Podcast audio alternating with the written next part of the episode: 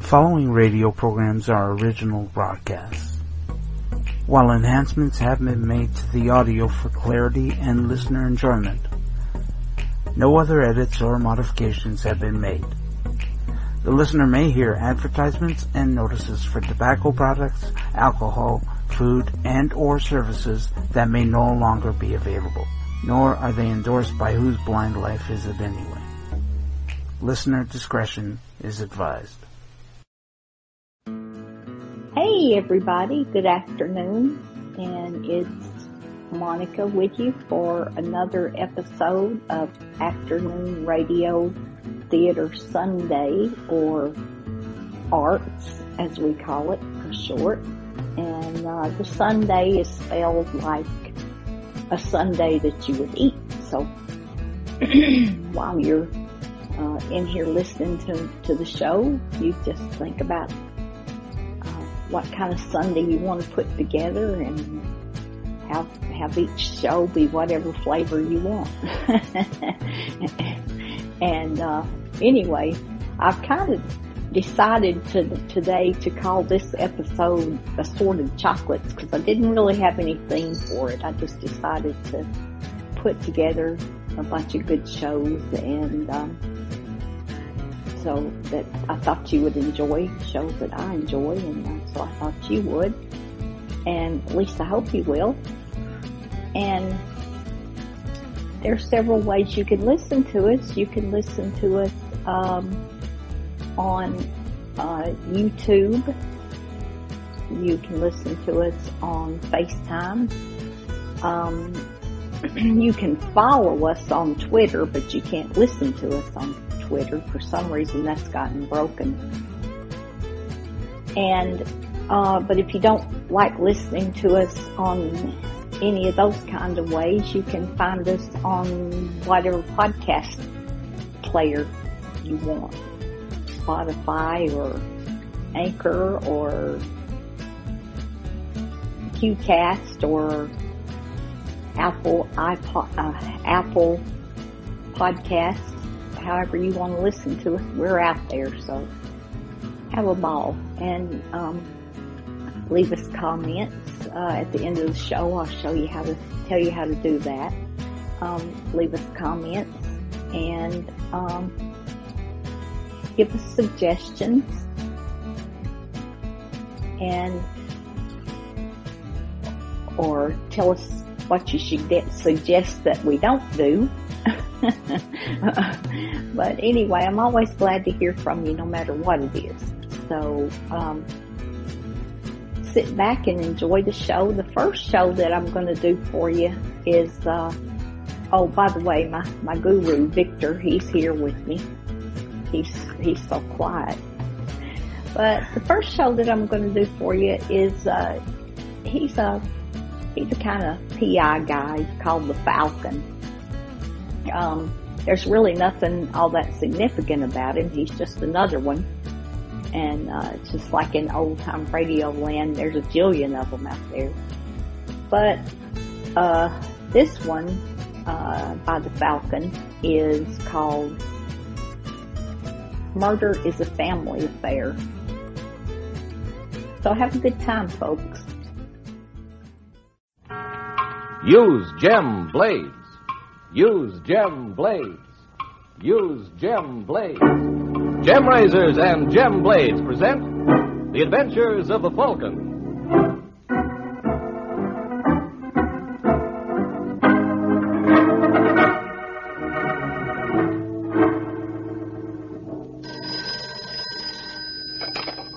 Hello?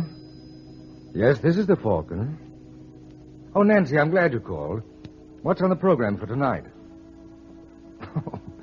well, it sounds like an awfully dead evening, baby. But you can never tell. Tomorrow there may be morning.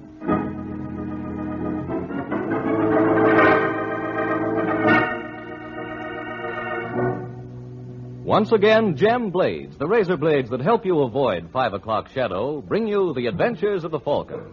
The Falcon, as you know, is Michael Waring, freelance detective, who's always ready with a hand for oppressed men and an eye for repressed women. So join him tonight when the Falcon learns murder is a family affair.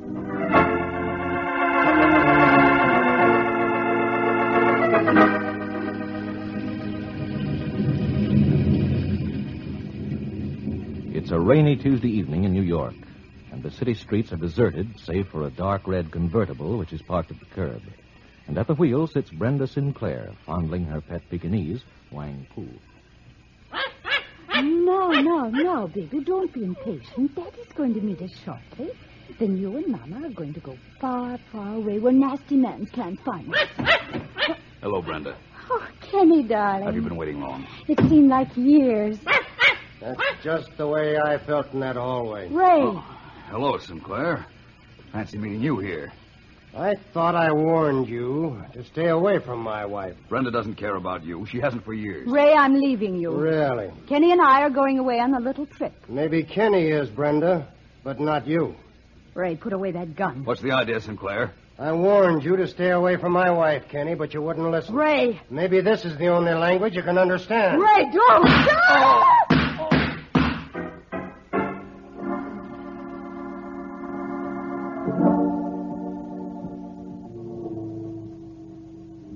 Raymond Sinclair, it is the judgment of this court that you be confined to state's penitentiary, and on the night of November 27th, you shall be electrocuted there as provided for by state law. And may God have mercy on your soul.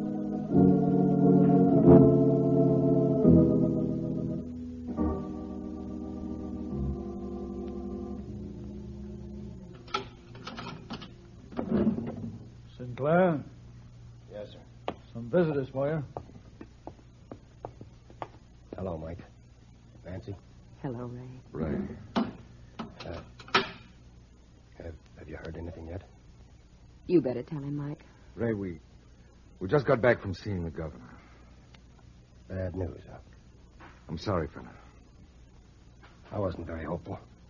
No matter how you put it, I, I still killed a man in cold blood.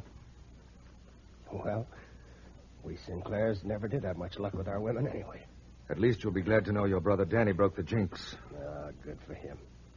Too bad I never got a chance to meet his wife.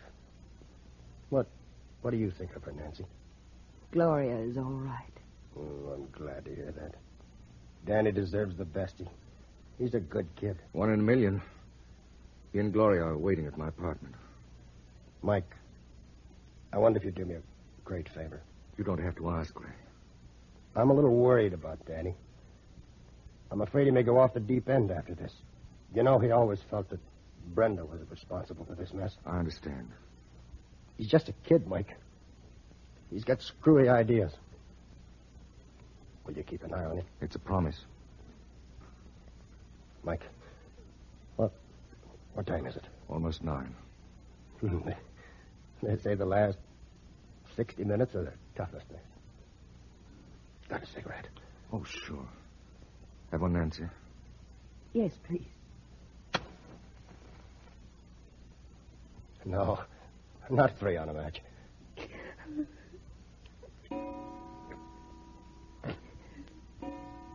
Mike, you're you're gonna stick around for the. I'd like you to. Very much.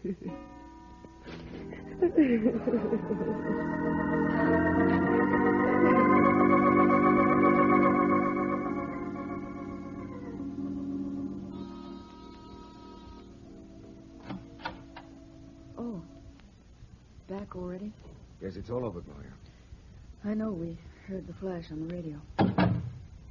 Where's Danny? In the living room. How's he taking it? Not so good, Mike. If he'd only yell or- or cry, I could understand it. But he just sits there and looks at the wall. He won't even talk to me. Hello, Danny. Hello. How's the boy? Great. Danny, I. I can't tell you. Mike. Mike, maybe Danny would like some coffee. Oh, that's a swell idea, darling. Why don't you make some? No, don't bother, Nancy. Danny, for heaven's sake, stop it. I'm sorry, Gloria. Danny, you've got to stop tormenting yourself. We know what you're going through. No, I don't think you do, Nancy. I- Um, Mike, did you make all the funeral arrangements? Uh, no, you see, kid, it, it was kind of taken out of my hands. Oh, what do you mean? Your sister in law, Brenda, claimed the body. Oh, good old Brenda. She doesn't miss a trick, does she? I hope there were plenty of sob sisters around to catch her act. Yes, she ought to get a headline out of it. And without any effort. All right, Danny, spill it. What have you got on your mind? Murder. Danny. That's right, Gloria. I got an appointment with, with Brenda tonight. And I'm afraid she doesn't know about it yet. Danny, you're not being funny. I didn't intend it to be. Why don't you get wise to yourself? What? It's time you grew up. Try to be a man for a change and not a, a sniveling brat. Oh. I'm glad to find out what you think of me, Gloria. Oh, Danny, don't you see she's only telling you that for your own good? Oh, don't argue with him, Nancy. It isn't worth the effort. He'll go along all his life feeling sorry for himself, wondering why everybody picks on him.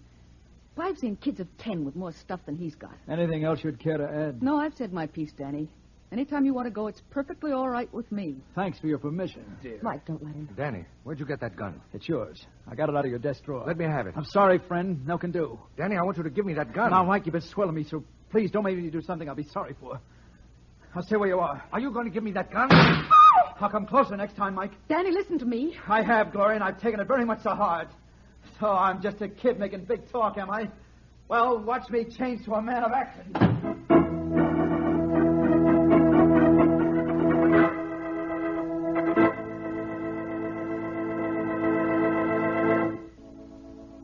now we have to worry about Danny and hope he'll realize that Brenda's not worth shooting. Well, there isn't anything I can do about that. But here's something I can do to help a lot of you who have five o'clock shadow. I can tell you that nine times out of ten men will stay face neat right around the clock by shaving the gem way. That is, with a gem razor and a genuine gem blade. I know it takes a definite effort on your part to change your shaving method, but I promise you that if you shave the gem way, your effort will be repaid every day of your life. Gem razors are again available at your dealers. Get one if you haven't one already, and begin immediately to enjoy Gem's famous features, such as the clever face fitting bevel, which compels you to use the master barber's long, gliding stroke. And, too, you'll like the way the super keen gem blade gets the beard at skin level. So close, clean, and comfortable. So try the gem way, won't you? Avoid 5 o'clock shadow with a gem razor and gem blades.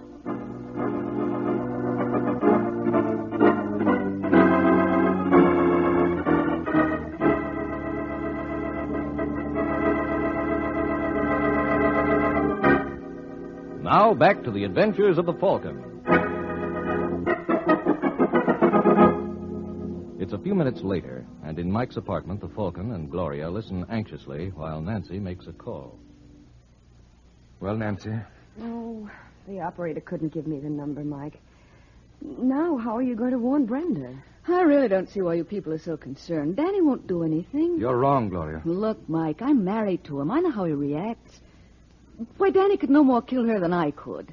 Basically, he's just a sweet kid. Just a sweet kid bent on murder. Well, then, you think he meant what he said? Every word. Well, well then why don't you do something? I'm trying to, Gloria. Now, let me think. Uh, you do that, Mike, but I'm not going to sit around and wait any longer. I'm going after Danny. Gloria, come back here. Let her go, darling. It'll give her something to occupy her mind. But shouldn't we phone the police or, or something? I'd rather not. If it ever gets out that Danny's gunning for his sister in law, it'll make a Roman holiday for the newsboys. Well, what do you think Danny will be doing meanwhile? In case you've forgotten, darling, that boy is wired for sound. And suppose we attempt a little short circuiting. Maybe we can still beat him to her apartment. Get your coat, baby. It's worth a try.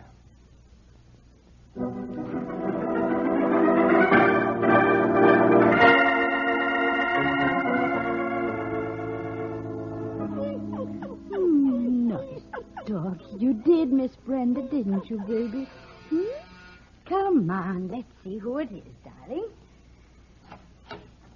Oh, it's you, De Silva. What do you want? How can I talk to you when all the time you got that lousy dog in your lap? Don't speak that way about Wang Pu. Excuse me, please. Brenda, in the last month you borrowed close to twelve grand from me.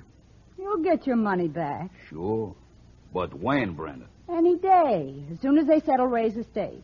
I got news for you, darling. What are you talking about? Papa didn't leave you a cent. He... How do you know? It's my business to know.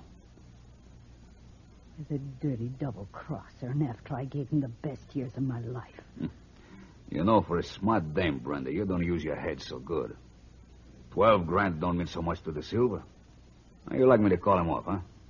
What's the catch, De Silva? You never gave away anything in your life. No catch? Just marry me. Are you kidding? You could do worse. Why, you fat slob, I wouldn't have you for all the gold in your teeth. For a damn who's in hockey, you're awful fussy. Don't make me laugh. Now go on, get out. You want to watch your mouth, girlie. Nobody ever talks to the silver like that. Are you threatening me, you big ape? Come on in. Hello, Brenda. Oh, why, Sugar Plum, this is a surprise. It was awfully sweet of you to call. Isn't it sweet of me, too? Oh, Nancy, I didn't see you. Are we interrupting something? No, nothing important. Mr. De Silva was just leaving, weren't you, Fatso? I'll have your little joke. Maybe when you think him over, they won't be so funny. oh, there, there, there, darling. Did nasty man frighten Mama's baby? Isn't she sweet, Michael? Hmm. She's pedigreed, you know. Takes after her mother, Uh, doesn't she? Yes. What did you mean by that crack? You Exactly little- what Now, you girls, think I now, mean. girls, Well, Nancy never liked me, Michael. You were the only one who ever understood me. Yes. Why, Sugar Plum. Oh, come now, Brenda. This is Sugar Plum, remember? We knew you when. Very funny. Well, what do you want? I don't suppose you came around to offer your condolences. No, but I came around to offer some advice. Your brother in law, Danny's gunning for you. Look, Mike, if that's all you've got to say, you can beat it. Little Brenda can look after herself. All right, darling, let's go. Okay. Oh, uh, Sugar Plum, Huh? did Ray leave all his money to Danny? Why? Nothing. It just dawned on me that my brother-in-law isn't such a kid as that. He's got possibilities. The right woman could do a lot for him. Maybe the right woman could. But if I were you, I'd forget it, Brenda. Hmm. But then you're not me, dear. Because what I've forgotten, you'll never learn. Good night, you lovely people.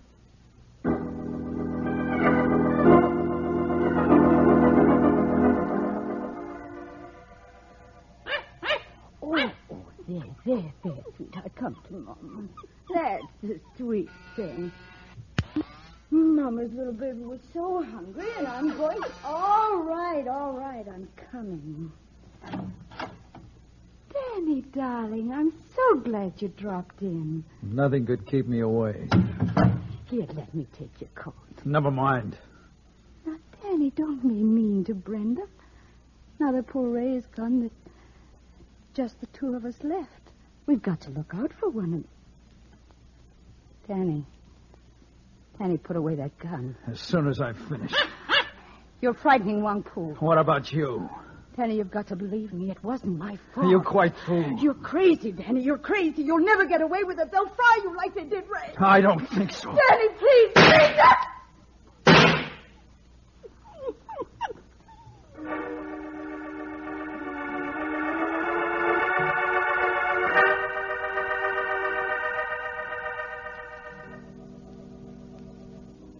Mike, I'm worried.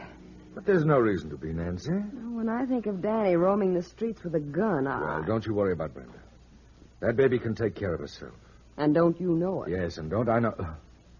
Well- hmm. And just how well did you know her before she met Ray, darling? Ah, saved by the bell. Come in. Mike. Mike, did you find Danny? No, didn't you? No, I, I looked everywhere. I even went up to Brenda's apartment. Well, There was no answer. Mike, I'm scared. but there's nothing to be scared about. Oh, excuse me. Hello, Falcon. Yes? This is Johnny Gleason down at headquarters. Oh, hi, Sergeant. How's tricks? Well, uh, outside of a couple of twinges in my back, I can't complain. Say, um, Falcon, you were a friend of Ray Sinclair, weren't you? That's right. Then it might interest you to learn that murder runs in the family. What are you babbling about? Danny just knocked off his sister-in-law.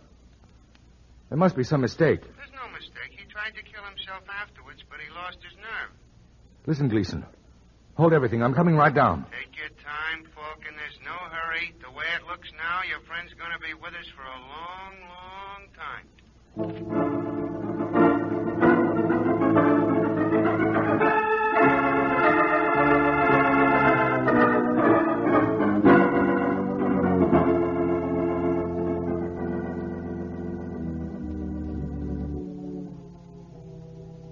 Now, Check me if I'm wrong, Danny. After you pulled the rod, your sister-in-law tried to move away from you. That's right. Whereupon you made a couple of more speeches and then you let fly at her. What'd you do after that? I turned the gun on myself. Then you passed out? Yes, sir. Well, I think that takes care of everything. Now, if you'll just sign this. Oh, now what? Gleason, tell him to let me in. All right, George. Hello, Danny. Hello, Mike. How do you feel? Oh, all right, I guess. I want you to tell me exactly what happened. If you don't mind, Falcon, I was here first. Now, go ahead, kid. Sign it. What's that? His confession. Hold it, Danny. Gleason, have you seen Charlie De Silva? You mean the loan shark? Yes. He had a fight with Brenda tonight. She was in hock to him. I heard all about it. We had him on the carpet an hour ago. How come you let him go without informing me? Look, Falcon, I was under the impression the new mayor's name was O'Dwyer. Well, can't you give me a little time to get all the angles? Why do you want to give the kid false hopes? We know who killed the dame. He admits it. He's right, Mike. Yeah, and this is the gun you used, isn't it? Yes, sir. I took it from Mike's apartment. Let's see that. Anything to waste time. Yes, that's mine. Only when he took it, it was fully loaded. Say, wait a minute, Danny. How many shots did you fire at Brenda? One? And one at yourself, is that right? Yes. And before you left my place, you took a pot shot at me. Oh, he did, did he? Now, that's not the point, Gleason. How many shots in all does that make? Uh, don't tell me. Uh, uh, uh, three. All right, Einstein. Look at this chamber. There are four exploded shells in there. How do you explain that? It's easy. He shot the girl twice. Did you find two slugs in her? Well, no. Then what happened to the other bullet? It went wild? No, it didn't. I only shot her once, and then I turned the gun on myself. You're lying. Use your head, Gleason. He's admitted killing her.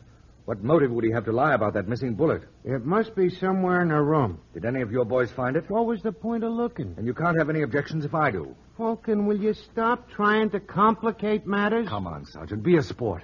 Give me an hour to look over Brenda's apartment. If I can't find the shell by that time, I'll advise Danny to sign the confession. There'll be no more horsing around? I give you my word. Okay, here's the key.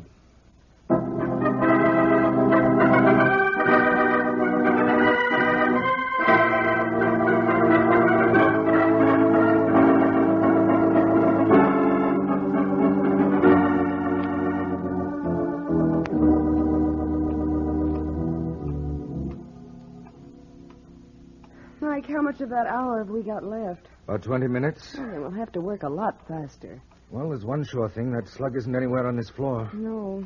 Suppose we try to reconstruct what happened. How? I'll play Danny and you play Brenda. Oh, this ought to be fun. What do I do? Well, according to Danny's story, he was standing over by the sofa. Mm-hmm. Now, you back away from me as if you were afraid. You mean like like this? Oh, that's perfect. I pull out the gun. Mike, put that thing away. Mm. It's all right, dear. I just want to make this as realistic as possible. Well, let's not overdo it. You don't have to point it at me. Don't haggle, Nancy. Get on with your act. Pretend you're Brenda. Now, what would you say? Um, um, now, you wouldn't shoot poor little me. Now, would you, Sugar Plum? I certainly will if you continue with that sugar plum routine. Where'd you pick that up? From Brenda. Oh. The question is, where did she pick it up? Now, darling, stick to your script. Where were we? Oh, yes. You just finished pleading for your life. And it's availed me nothing. Right, so now I shoot. Bang! Am I dead? Very. Just crumpled gracefully to the floor. Ah, that's the way. How do I look as a corpse? Not so good. Oh, and I thought I gave a wonderful performance. No. No, something's missing. Did I leave out a sugar plum? Say, wait a minute. I think I've got it. Sure, you know what's wrong with this picture. You didn't have. Mike, I heard it. Maybe someone's coming in here. Just stay quiet. Hello, De Silva. Huh?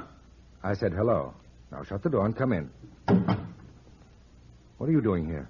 Since when I gotta answer your questions? Might be smart if you did. See this? Oh, pour that rod away, Falcon. You're not frightening anybody. except me. Nancy, phone Sergeant Gleason. Tell him I'm taking De Silva over to my apartment. Ask him to bring Danny there. But, Mike, isn't that highly irregular? Highly. But then, dear, this is a most unconventional murder.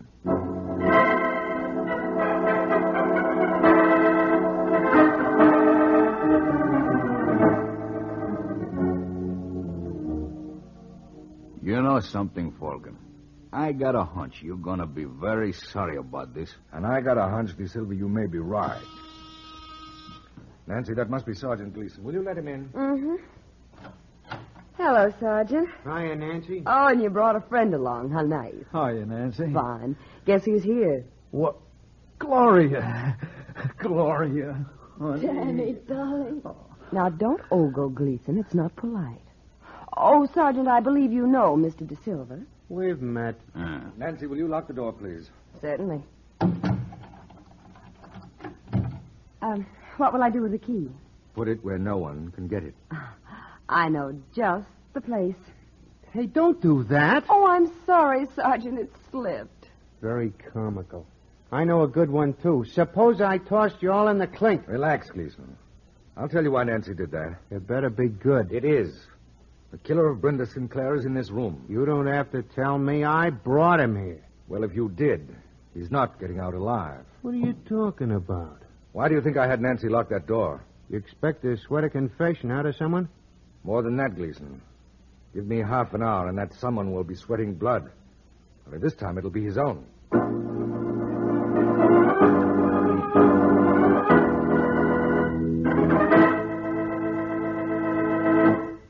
Well, all I can say is that the Falcon's going to find it slightly grim if he doesn't make good.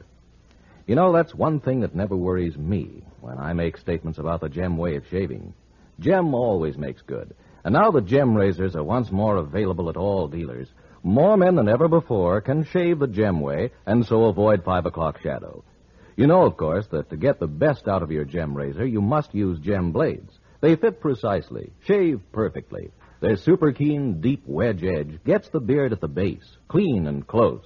No topping the beard, no little islands of stubble left on your chin. You get incredibly close, smooth shaves which naturally last much longer. That's why we can say that a gem shave will keep your face socially acceptable right around the clock. So try the gem way of shaving. Avoid five o'clock shadow with a gem razor and gem blades. Now back to the adventures of the Falcon. Twenty-five minutes have passed since Mike Waring made his promise to reveal the killer of Brenda Sinclair. And now in the Falcon's apartment. Well, how about it, folks? Anybody feel like confessing? How about you, De Silva? They say it's good for the soul. You can go right. Easy, to- easy now, fellow. Look, Falcon, a joke's a joke. But, But what? uh, i- if you don't open that door. I'm sorry, Gleason. You saw Nancy lose the key. No one's leaving until the murderer confesses. But Danny killed her. Didn't you, kid? Well, I'm not so sure now. Say, what goes on here? Well, I only fired three shots out of that gun. So you did. But the chamber shows that four were fired. Maybe you'd like to know what happened to that missing bullet. Did you find it in Brenda's apartment, Falcon? No. That's what put me on the right track. You didn't, so it did. Oh, why didn't I learn a trade? Try to visualize this scene, Sergeant. Because this is what must have happened after Don- Danny shot Brenda. We know she keeled over dead. That's just it. She wasn't dead then. That bullet didn't touch her. And the man's crazy. No one ever saw Brenda unless she was carrying about that pet Pekingese of hers, Wang Pu. It was the only thing she was fond of. So what? Well, that's where your missing bullet went. It hit the dog. What? That's right. And Brenda fainted from sheer fright, as anyone might. But Danny didn't know that. He turned the gun on himself. Next, our murderer enters. He sees Brenda and Danny out cold, so he takes the gun out of Danny's hand and pumps a shot into Brenda. And he exits, but not before he removes the dying dog. Why? He had to. Otherwise, it would give the whole show away. Am I right, DeSilva? Oh, How would I know that? That's right, you wouldn't. Come to think of it, you had no real motive to kill Brenda. You wanted either Brenda or the money you loaned her. Well, with her dead, you were out of luck on both counts. So if we want to find our killer, we'll have to look elsewhere for him. Mike, you said him. Then our murderer is a man. That was a figure of speech, dear. As it happens, our killer is a woman. Isn't she, Gloria? Huh? That's right, she killed Brenda. What? The whole thing's crazy. I killed her. No, you only thought you did, Danny. Isn't that right, Gloria? What am I supposed to do? Break down and confess? It might help if you want to get out of here. I'm in no hurry. I can stay all night. I hope your guest room is comfortable. I'm afraid you'll never live to use it. I see you've got a band-aid on your hand. Is that where Wang Poo nipped you when you picked him up? Will this go on much longer? Not much. I had some of the blood on Brenda's carpet analyzed. It was dog's blood. And the vet told me that the hound had rabies. And whoever handled it was bound to get hydrophobia. Do ever have hydrophobia, Gloria? You're not frightening me. You must have gotten that bite around 10 o'clock. That means the incubation period is almost over. Maybe a half hour more. They tell me unless you get to a doctor fast, it starts off with a burning sensation. By the way, Gloria, how does that hand feel? Kind of itchy? Hmm? Stop. Stop it, Mike. You're not funny. There's an awful temptation to scratch it, isn't there? Better watch out for that, darling. That spreads the infection all the faster. Cut it out. For heaven's sake, cut it out. Why, Gloria, where are you going? That door's locked, remember? Let me out of here. Let me out. I've got to get to a doctor, please. Please, let me out.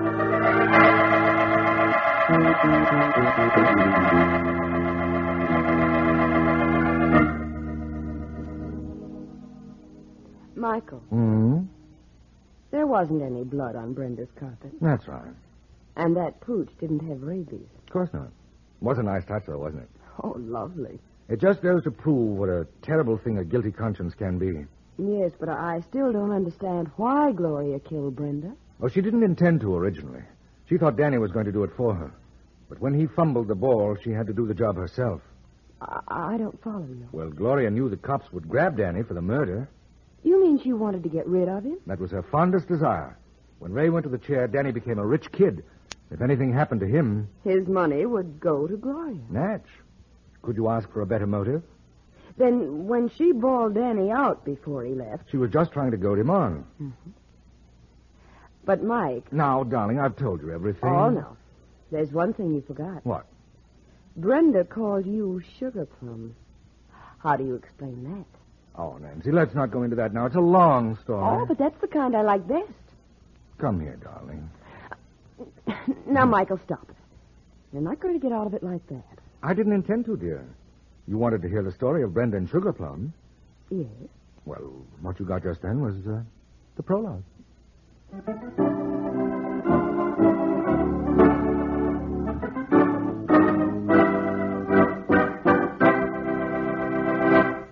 Murder is a grave situation. Murder is a grave situation. That's the title of next week's adventure of the Falcon when Mike Waring learns that even those with double trouble can only die once. So be sure and listen next week at this same time to another gay, exciting adventure of the Falcon. And in the meanwhile, avoid 5 o'clock shadow with a gem razor and gem blade. The Adventures of the Falcon are based on the famous character created by Drexel Drake. James Meehan was starred as the Falcon. This is the Mutual Broadcasting System.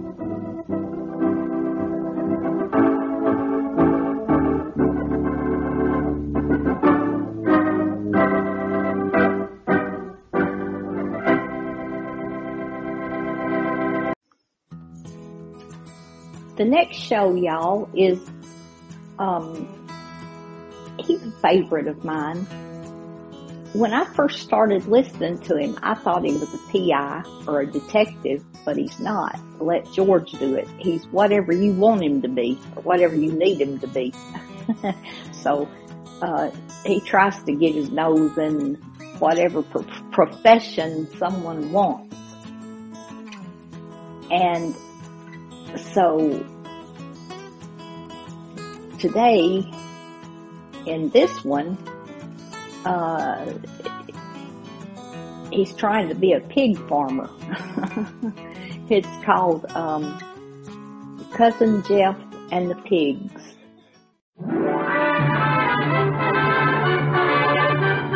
Your neighborhood Chevron gas station invites you to.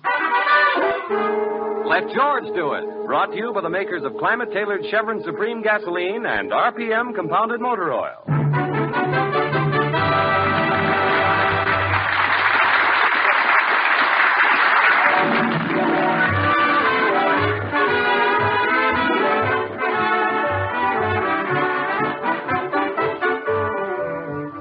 When George Valentine got out of the Army, he had an idea and just enough money to set up a small office and put an ad in the paper offering his services as a dog walker, a crime solver, a wife spanker, or whatever a client wants done. So far, he's met with fair success. He's had plenty of clients, but not all of them paid off. That hasn't discouraged George. He's an optimist. Right now, he's striding up to the side door of his office, the door that lets him into his private office without going through his waiting room. Ah, good morning, Sonny. Sonny? Claire? Hey, where is everybody? Oh, good morning, Miss Valentine. We were in the waiting room. We've been kind of busy. I've been taking him up and down the elevator. He never rode in one before. And now Claire's pointing out the tall Hey, building. look, look, wait a minute, Sonny. Slow down, will you? What are you talking about? Your new client. Oh, have I got a new client? Yes, sir, and this is his first visit to the city. Oh, great. Where's he from? Three Oaks. Three Oaks. Three Oaks. Say, that sounds familiar. Oh, I bet you'll like him, Mr. Valentine. He's very nice. Three Oaks. Oh, I know. My mother had some cousins living in Three Oaks. His name is Jeff Williams. Jeff Williams. Cousin Jeff. Hey, is he your cousin? Yeah, that's right. Haven't seen him in 25 years. He's probably married and has a dozen kids. Is he really your cousin, Mr. Valentine? Why, he isn't a bit like you. He, he's very nice. Oh, thanks a lot, Sonny. All right, carry on with the office work. I'll see about Cousin Jeff. Yes, sir. Oh, good morning, Mr. Valentine. Good morning, Claire. Well, Cousin Jeff. Hello, Cousin George. Say, it's been a long time, Jeff. How are you? I Oh, never felt better in my life, George. Your cousin was telling me that this is his first visit to the city, Mr. Ah, Oh, Valentine. that's, oh, sit down, Jeff. Oh, after you, ma'am. Oh, thank you, Mr. Williams. You're welcome, ma'am. Well, I guess you're surprised to see me, George. I've been looking forward to this trip for a long time, but that farm sort of kept me tied down. But, Jeff, how'd you know where to find me? Am I uh, famous, even in Three Oaks? Oh, I saw your advertisement, George. I have the newspapers mailed to me. Rural Route 4. Oh, I see. Well, uh, what's on your mind, Jeff? Well, it's like this. I, I had a little extra egg money put aside. Egg money? Mr. Williams has chickens. He sells the eggs. Oh. Oh, my chickens are sure good to me this year. I figure after I pay my hotel bill, I'll have about a hundred dollars for you, George. What do you mean? Why give me a hundred dollars? Well, like this, George, I like my farm, you know. I was born and raised there, but it's pretty lonesome, especially winters. Oh, I'm way ahead of you, Jeff. You want me to find you a wife. Oh, I figure on doing my own courting. Only trouble, I can't find a girl to court. Really, Mr. Williams? Well, you see, ma'am, most of the women in Three Oaks is already married, and those that aren't are spoken for. Oh, I find the girl and you court her. Well, that's fair enough. But I, I gotta meet her by Wednesday night. Gotta get back home. Have to start my corn husking. Uh, did you have any special type in mind? Well, hope you'll forgive me, Miss Brooks, but I, I like a pretty girl like Miss Brooks. Claire? Claire, what are you doing next Wednesday? I quit. Well, don't worry, Jeff. I'm sure I can help you. Well, there's only one other thing, George. She's got to be a girl who'll love my little Dolores Dolores? and all her brothers and sisters. All her brothers and sisters. How many have you got? Fifty-seven? 57 children? No, fifty-seven pigs. Pigs? Pigs. He raises pigs, Mr. Valentine. I I hope you won't think I'm loony, but those pigs mean a lot to me. I'm fond of them, and they're fond of me. okay, Jeff. Just leave everything to me. I'll find a girl for you, all right? Someone who'll love Dolores and all her brothers and sisters. All 57 of them.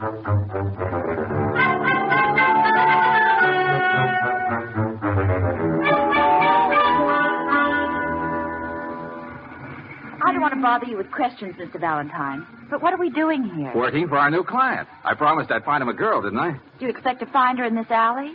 Well, this alley leads to the stage door entrance. Stage door. A showgirl? Sure, why not? She's got to be pretty.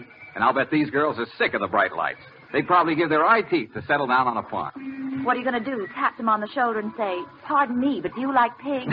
Oh, no, of course not. I'm going to be subtle about this. I'll tell them I'm an inquiring reporter. You get it, Claire? no, but it doesn't matter. Oh, it's 5.40. The matinee's over a half hour ago. Yeah, we just sat Hey, here they come now. Say, there's a beauty. Yeah, she'll do. Oh, miss. Miss. Oh, oh, wait a minute, please. If it's a date, my mother don't let me go out on no dates. Besides, I'm booked solid for two months. Oh, no, no, I'm the inquiring reporter. I just want to ask you a question. Would you mind telling me, what's your favorite animal? My favorite animal? Mink. Mink. Yeah, mink. My mother likes ermine. Oh, I see. Well, thanks a lot. Maybe you could get Mr. Williams to raise mink instead of pigs. now, I'll try a brunette this time. Oh, a miss, miss. All right. Give me a pencil and I'll give you my autograph. Oh, no, thanks. That's not it. You see, I'm the inquiring reporter, and I'd like to ask you a question if you have a minute. Shoot. What's your favorite animal? Male. Male. Male. Oh, I see. Well, thanks a lot. Is that all? Yes, miss, thanks. That's plenty. If you'd like an interview for your paper and pictures, I'm uh, at the Brayton Hotel. I see. Well, I'll give you a buzz. And if a man's voice answers, don't hang up. That's me. I'm at the Brayton Hotel. All right, all right. It seemed like a good idea at the time. Oh, Mr. Valentine, look at this. Coming towards us. The baby doll type. Uh huh. Oh, uh, miss, miss. You mean little old me? Yeah, that's right. Little old you. they call me Kathy Phillips. What do they call you? well, they call me the inquiring reporter, and I'd like to ask you a question if you don't mind. Oh, I think that's just darling of you. What do you want to know? Well, I, I wish you'd tell me, what's your favorite animal? My favorite animal? That's right. Promise not to laugh. I promise. Cross your heart, hope to die. Hope to die. Well, then, don't you dare tell a soul, but I'm just mad about piggies. Oh, well, that's a nice thing. Piggies. Claire, Claire, we found her.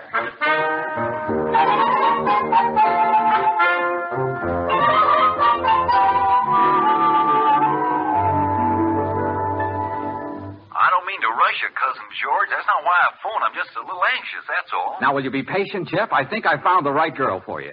She's small, she's pretty, she's blonde. But does she like pigs? Does she like pigs? The girl's mad about pigs. She sounds like the one I've been looking for, all right. When can I meet her, Cousin George? Why, she's in my office right now. I'll arrange a date for you tonight. You can take her out to dinner. Dinner? Say, maybe I better get my hair cut. yeah, you do that, Jeff, and I'll call you later. Goodbye. Bye. Sonny, Sonny, Yes, sir? uh, send Kathy Phillips in here, will you? I want to talk to her. Okay, Mr. Valentine. Uh, Mr. Valentine wants to see you, miss. You want to see little old me, Mr. Valentine? Yeah, sit down, Kathy. I want to talk to you. Did I win some sort of contest? Is that what this is all about? Ah, never mind. You'll find out soon enough. Kathy, do you like farms? Oh, Mr. Valentine, I adore farms. Of course, I've never been on a farm, but then when you adore something, well, you just adore it, that's all. Oh, I understand. well, it doesn't matter. Just so you like pigs. Uh, can you cook? Cook? You mean mix up things in the kitchen? Yeah, well, that's sort of the idea. Oh, I don't think anyone can mix up things in the kitchen like I can. Yeah, I'll bet. well, never mind. Just so you like pigs. I brought my collection down for you to see, Mr. Valentine. Collection? What collection? It's in this box. Go ahead, open it. Yeah, Well, uh, what is Oh, they don't hurt you, silly. Go on, open it. it? All right, I'll buy it. What in the name of heaven are these? I told you, I just adore piggies. Great Caesar's ghost, Piggy Banks.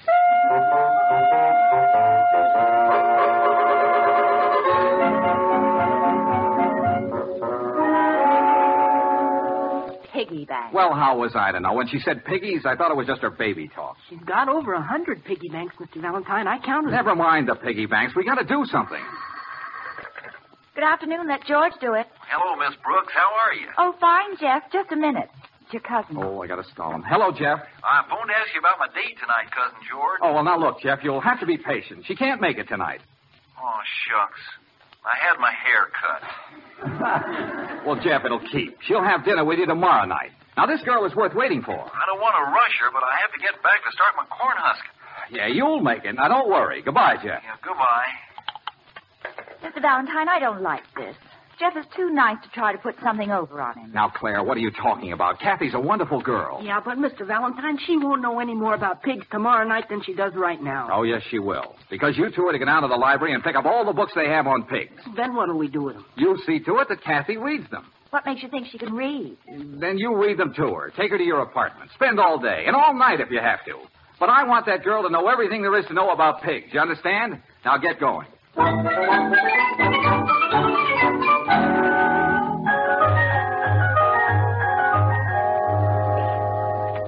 Chandler Bookshop. Hello, this is Sunny Brooks. Is it too late to send out some books to us right away? Why, no, I don't believe so. We went through all they had in the library, but she still doesn't know anything about pigs. Pigs? Yeah, send us everything you've got. Send it to apartment 5306 Sharp Street. What street? Spell that, please. Sharp. S's in swine, H's in hogs, A is in animal, R's in ribs. And P is in pig's feet.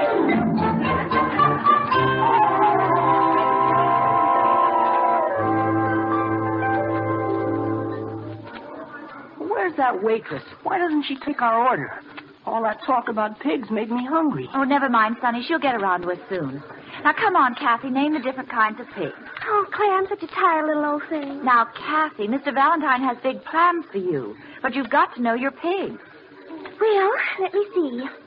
There's the Yorkshire pig. They've got the darlingest little spots all over them. Hey, that's not right, is it, Claire? Kathy, Yorkshire are white. You mean the spotted pole in China. Its head is rugged, medium in length, and slightly dished in the profile. Oh, Claire, you use such big words. I guess I'm just a little old dummy. I wasn't very smart in school. I never will forget the trouble I had in fifth grade. You mean you got to the fifth grade? Sonny. if you could only talk to someone who really knows pigs. Well, what'll it be, folks? Can I take your order? You order for us, Sonny. Well, we might as well stay in the spirit. We better have the best pork chops from great big pigs. Oh, the best pork chops come from the medium type, like the Berkshire and the Hampshire. Hey, Claire, listen to our waitress. Oh, I was raised on a farm. Well, one of the folks. Never mind the food. Just tell this girl everything you know about pigs. Yeah, and please, use words of only one syllable.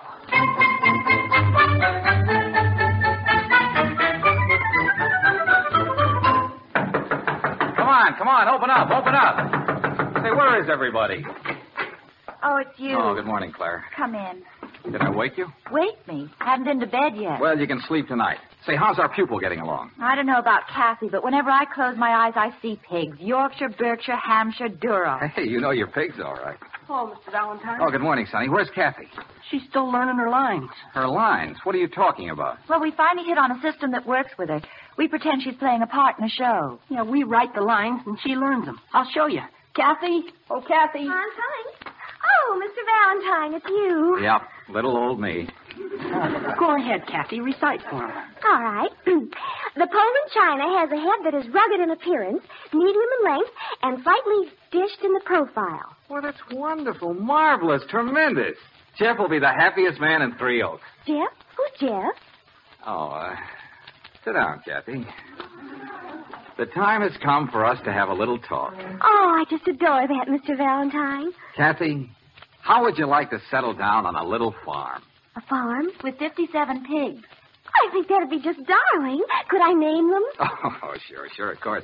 Now, look, Kathy, I'm not promising you anything, understand? But you'll have dinner with him tonight. Dinner? Oh, I am fond of eating. Yeah, I'll bet. Now, you meet him, he meets you. The rest is up to you, too. Oh, what do you mean, Mr. Valentine? Eh, Well, I mean, if he likes you and you like him, then you make your own plans. I'm just sort of bringing you together, that's all. Arranging a date for the night. Uh, about that date, Mr. Valentine, I'm afraid I won't be able to keep it. You won't. Why not? I hate to disappoint you, Mr. Valentine. Why? What's wrong? Well, I'm afraid he might not like it. Who might not like it? My husband. Oh, Your husband? You've got a husband? Well, of course. Didn't I tell you?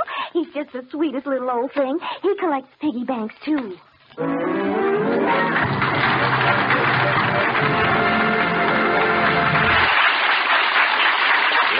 George certainly finds himself in an embarrassing situation now. While he's figuring out an answer, I'd like to have a little talk with you. You know, most folks are alike. We all enjoy doing business with the neighborhood grocer, the druggist, or the hardware man who gives us a friendly smile when we come in. Kind of a chap who asks about the kids when he wraps up our package. That's one reason why many folks like to trade at home owned Chevron gas stations.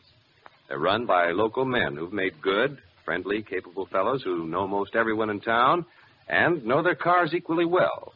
They're all mighty nice people to do business with. That's why you always feel at home when you stop at a Chevron gas station. There's another thing you can count on finding at Chevron gas stations. They all carry that climate tailored Chevron Supreme gasoline and RPM compounded motor oil. All of them honor your Chevron credit card, too. So whenever you're on a trip, make it a habit to stop at Chevron gas stations.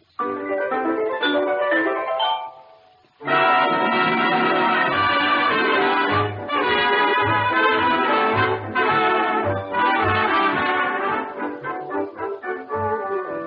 George found a girl for his client, all right. Kathy was small, pretty, and blonde, and she learned all about pigs. There was only one catch Kathy was already married. Now, George, Claire, and Sonny are still in Claire's apartment. Why didn't you ask her if she was married? Well, I didn't think about it. The most important thing of all, and you didn't think about Well, it just didn't occur to me.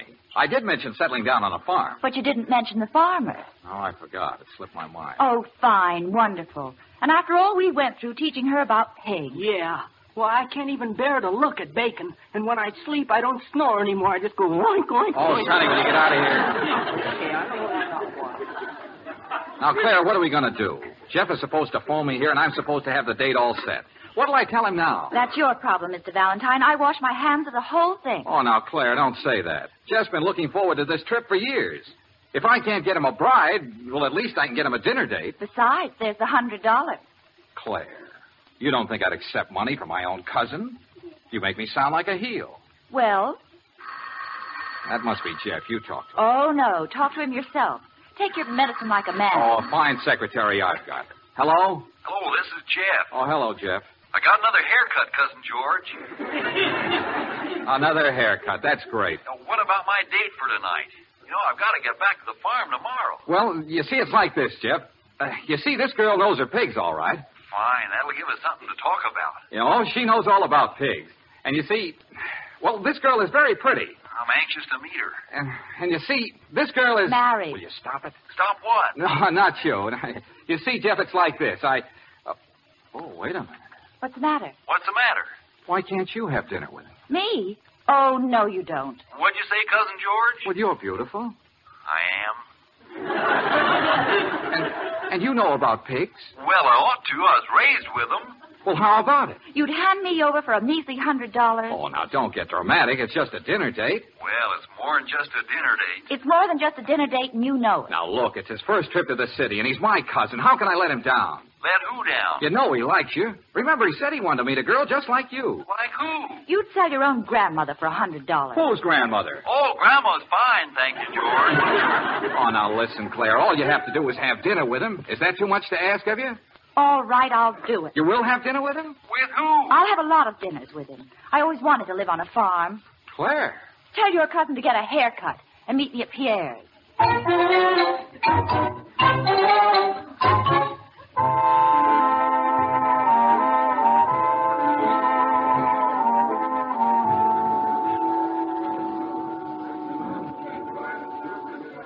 It, it sure is nice of you to have dinner with me, Claire. It's nice of you to think it's nice of me. I won't try to figure that out. No. Mm, I like it. You like what? Your haircut. Yeah, I had it cut twice. Say, m- maybe we ought to eat something. Yes, sounds like a good idea. Yeah, let's see what's on this bill of fare. Oh, What's the matter? they don't spell very good. Huh? Oh, it's in French. you know, that's one thing I didn't learn on the farm. Never mind, Jeff. I don't like this place anyway. It's much too expensive. Oh, that's all right. You're forgetting about my egg money. Now, look. Those chickens didn't go to all that trouble just so you could throw your money away on me. Come on. Oh, where'll we go? There's a restaurant in my neighborhood that has good food, and it's cheap, too. See, you're saving my money for me already. How'll I ever be able to thank Cousin George? You won't have to thank him. Just give him the hundred dollars. That's all he's interested in. Come on, Jeff. Let's go someplace where they know how to spell.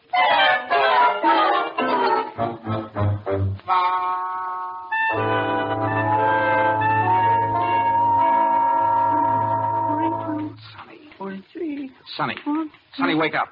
Sonny. Yorkshire, Berkshire, Hampshire, Sonny. Portlandshire, Sonny. and Duroc. Hmm? Oh, Claire isn't home yet. I've been sitting here waiting for her to come back. what time is it? Three o'clock. It is. Then why'd you wake me? Let me go back to counting pigs. Oh. Sonny, why would a dinner date take so long? Maybe he's a slow eater. Sonny, you don't seem to realize how serious this is. She's been gone for eight hours. I've been sitting here watching the clock. Why don't you read something? I don't feel like reading. We got quite a choice of books. There's breeding pigs and pig breeding and pigs and their breeds. Hey, do you suppose she's purposely staying out late just to just to worry me? Well, if she is, she has. Sonny, Jeff liked her. He liked her a lot. Sonny, Did she like him? well, my sister goes for the shy type. Oh. Would you call me shy? Don't answer that. You know, Sonny, I like her. So do I. Sonny, I think I love her. I think I do too. And I threw her at him. I forced her to go out with him. I'm a fool. I'm a sap. I'm a. A fathead. A fathead. Thanks a lot, Sonny. You're welcome, Mr. Valentine. That's the telephone. I'll get it. Hello? Hello? Claire, where are you? What are you doing at my place, Mr. Valentine? Well, I was waiting for you to get back. Oh, you don't mean you were worried. Worried? Why should I worry? Claire, where are you? It's three o'clock. I thought you weren't worried. Well, it's just that, that. Well, I don't want you showing up late for work tomorrow. I won't be at work tomorrow, George. Claire, you call me George. Well, I'm in a sentimental mood. Hey, Claire, will you please tell me where are you calling from? From Dr. Hutchison's house. Dr. Hutchison, are you hurt? He's a minister. A minister. Claire. Cousin Jeff said to send you his love. Goodbye, George.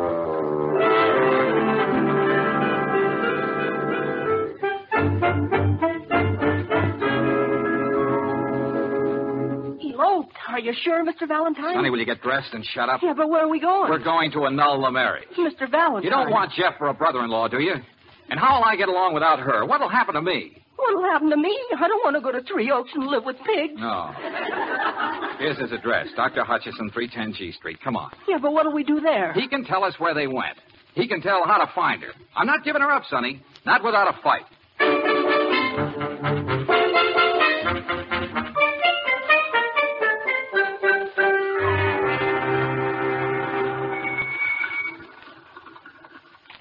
This is the place. Come on. Don't you think it's a little late to be busting in on people? No, we can't help that. I'll do the talking. Don't you think it's a little late to be ringing doorbells? Well, we've got to find her before he takes her to Three Oaks. Can I help you? Oh, uh, I want to speak to Dr. Hutchinson right away. It's very important. Are you sure? I hate to disturb him. He had to get up a little while ago. We had a wedding party here. A wedding party. Sonny, a wedding party. I heard her. Such a lovely young couple. And so much in love. Maybe it was some other couple, Mr. Valentine. Yeah, yeah, maybe. Uh, was the groom tall and, and outdoorish looking? Oh, he was a very wholesome young man. He told me all about his pigs. Oh, pigs. It's the right people, all right. I never saw a happier bride in all my life. And I've seen a lot of brides. Are you sure she was happy? She was all smiles. She was all smiles, Mr. Valentine. Maybe it was just an act. Oh, no. At the end of the ceremony, when they kissed, well, I never saw such a kiss in all my life. And I've seen a lot of kisses. Oh. Oh. Um, now then, uh, what did you want to see my husband about? Oh, nothing. Nothing at all. Come on, Sonny. Goodbye. Goodbye. Goodbye.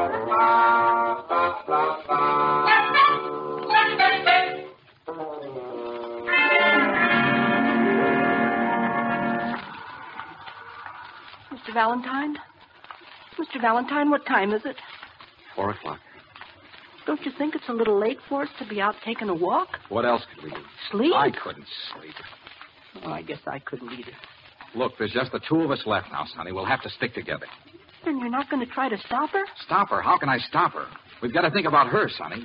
If she's happy, then, well, we'll just give her up. But, Mr. We've Valentine. got to be men.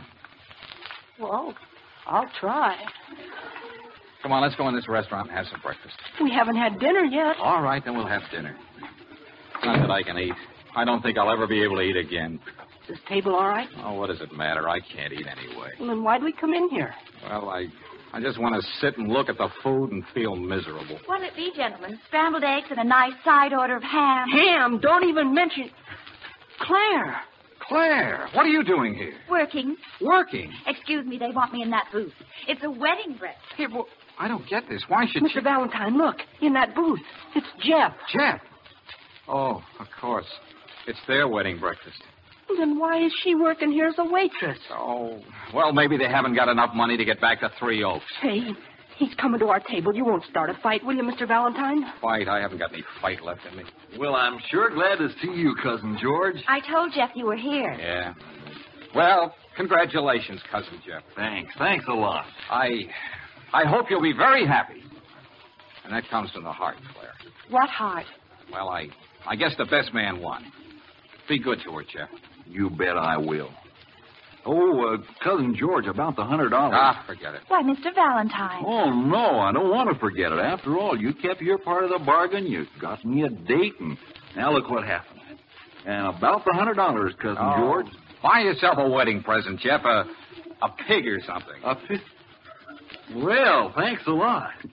Now I better get back to Margie. Yeah, you go right ahead and get. Margie? Who's Margie? Well, I thought you knew. Margie's my bride. You, your bride.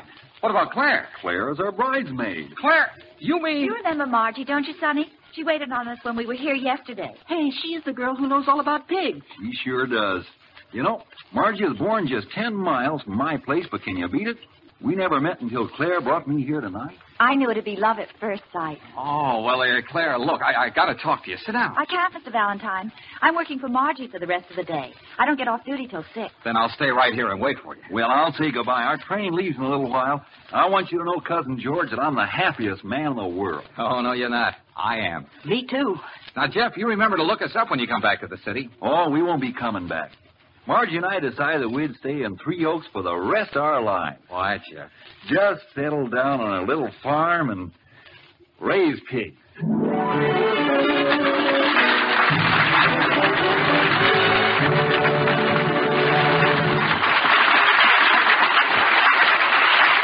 We'll hear George's voice again in just a moment. In most parts of the West, motorists are facing the time of year that's hardest on cars. Cooler weather and rain or snow always bring with them some annoying car troubles.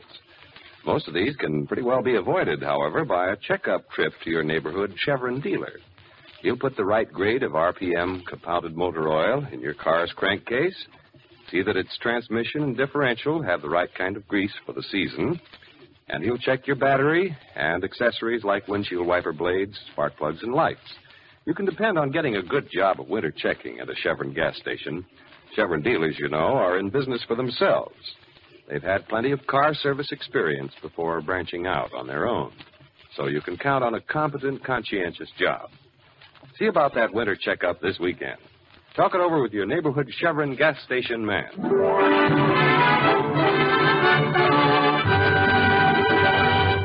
Well, next week, a celebrity brings his problem to George, and you'll probably hear something like this. Well, sure, of course I know you. Jimmy Jones, the greatest cowboy star in pictures. That's right. I work in horse operas.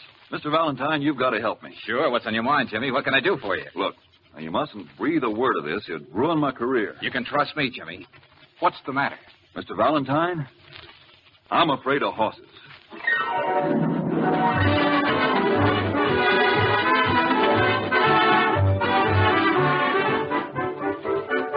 Chevron gas stations all through the West invite you to be with us again next week for another chapter of Let George Do It, brought to you by the makers of Chevron Supreme Gasoline and RPM Compounded Motor Oil. Let George Do It, starring Robert Bailey as George, with Francis Robinson as Claire and Eddie Firestone Jr. as Sonny, is written by Pauline Hopkins, produced and directed by Owen Vinson. Others in the cast were Frank Martin as Jeff, Jane Webb as Kathy, Rena Craig as Margie, and June Foray as Mrs. Hutchinson. The music was composed and conducted by Charles Dant. Your announcer, John Heaston. Listen again next week, same time, same station, to Let George Do It. This is the Mutual Don Lee Broadcasting System.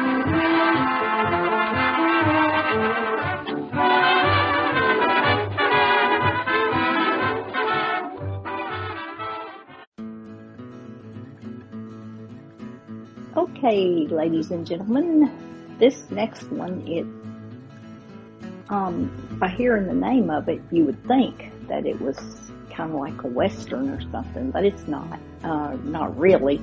It's uh, well, it it's about frontier people, and um, but it's this one is kind of hard to explain because they called it the honky tonkers and it just doesn't fit my version of honky tonker, but but y'all have to let me know what y'all think. So y'all enjoy the Frontier Gentlemen, the Honky Tonkers. Now I do have one. There's one called Frontier Town, and it is a Western type show. So, uh, but this one is Frontier Gentlemen, and this episode at least is not. It, it, it doesn't seem like honky tonkers for sure. There are places west of the Missouri where gambling stakes are rather high. This is particularly true when the wager depends on a man's life.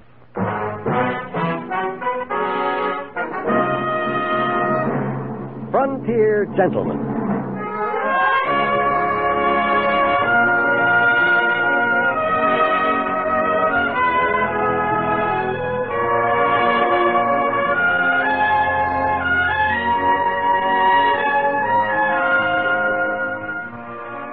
Herewith an Englishman's account of life and death in the West. As a reporter for the London Times, he writes his colorful and unusual story. But as a man with a gun, he lives and becomes a part of the violent years in the new territory. Now, starring John Daner, this is the story of J.B. Kendall, Frontier Gentleman.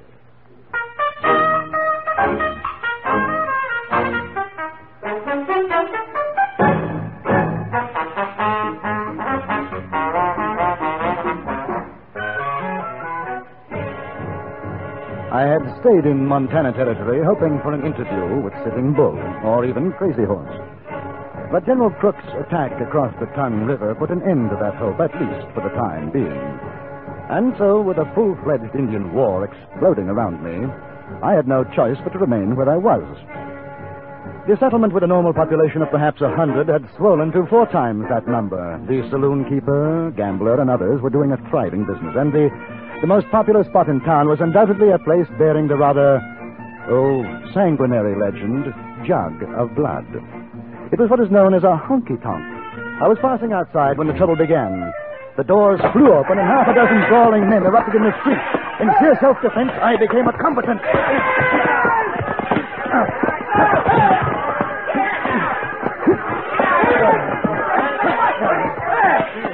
Who are you, son of a gun? My dear fellow, I haven't the slightest idea. Yeah. Goodbye, that. Jolly good.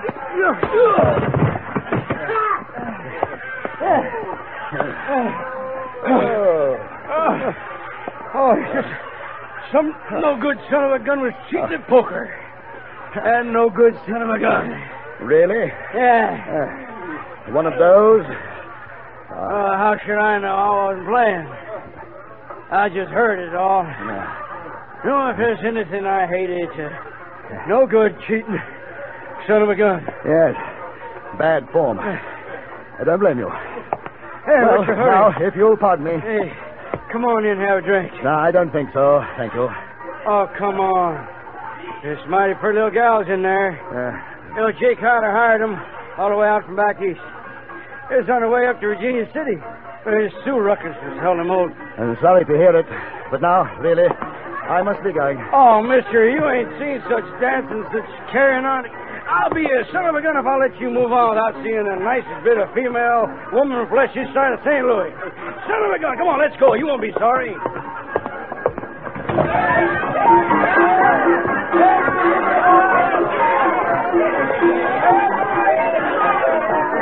There's a table over there. Right.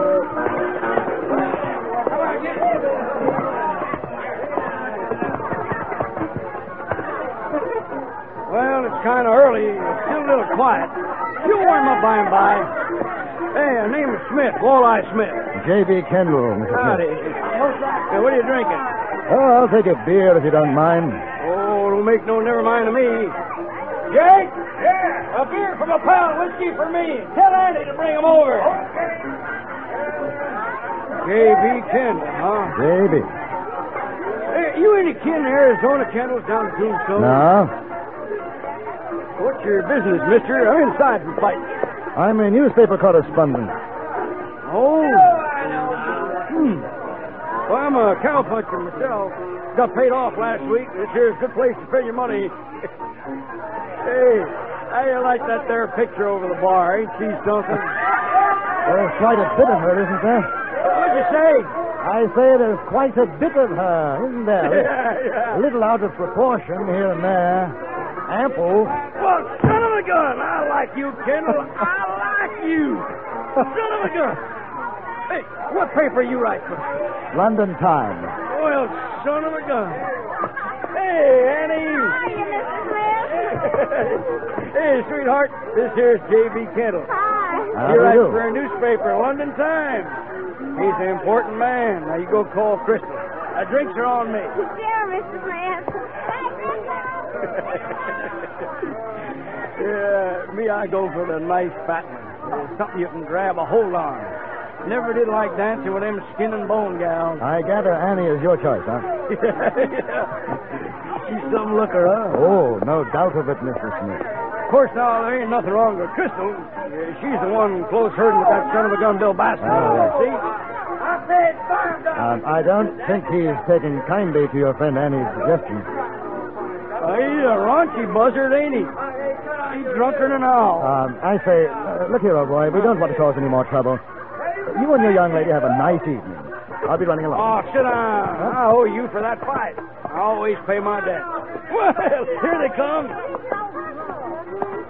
Ladies, meet J.B. Kent. Uh, this here is Crystal, J.B.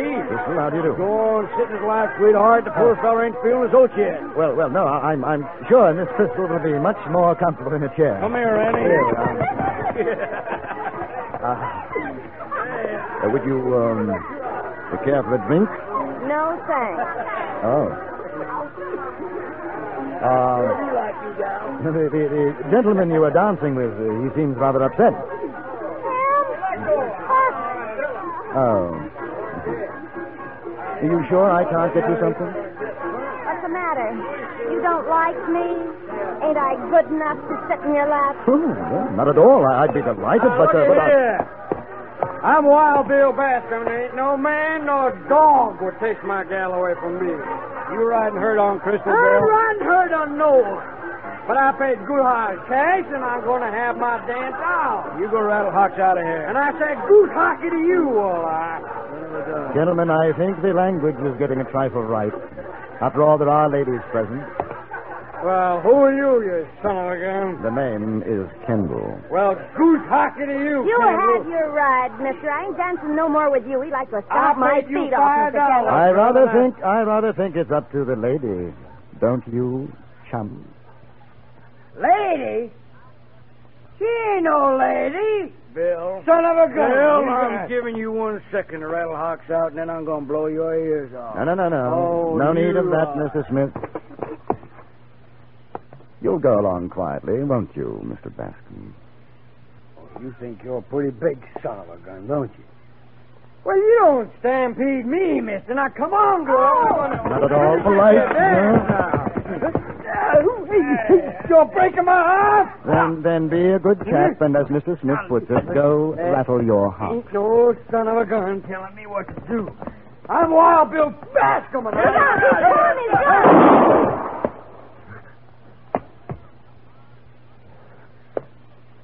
Son of a gun. You killed me. What's he mean you killed him? He shot himself. You didn't even draw on him. I don't allow no gun shooting in here. Uh, Jake, it's Bill Bascom. He aimed to salivate Mr. Kendall here, and he killed himself instead. Oh, the silly son of a gun. Now, you boys, you get him up out of there. That, that rug cost me $300. Will somebody get a doctor? He's not dead. I bet he is. How much you bet, mister? He ain't dead. I seen him move. Look. Why don't you shut your mouth? Get him off my rug. Take him in back. You can put him on the faro table. Give me a hand. Yeah, sure. Somebody find a doctor, please. Ain't no doctor except an army surgeon. He's getting himself scalped by the Oh, fool. Well, that's true. Ain't no doctor around here. I never knew Carefully he was this heavy. now. Carefully. Hey, what are you All right, break up the game, boys. There's a goner here needs a table. Come on, brother. Uh, I tell you, all right, all right, boys, put him down. I'm dying, boy. Get me a drink. I'll get it. Put him down down, I said. Put him All down. right, you there. Now, Martin.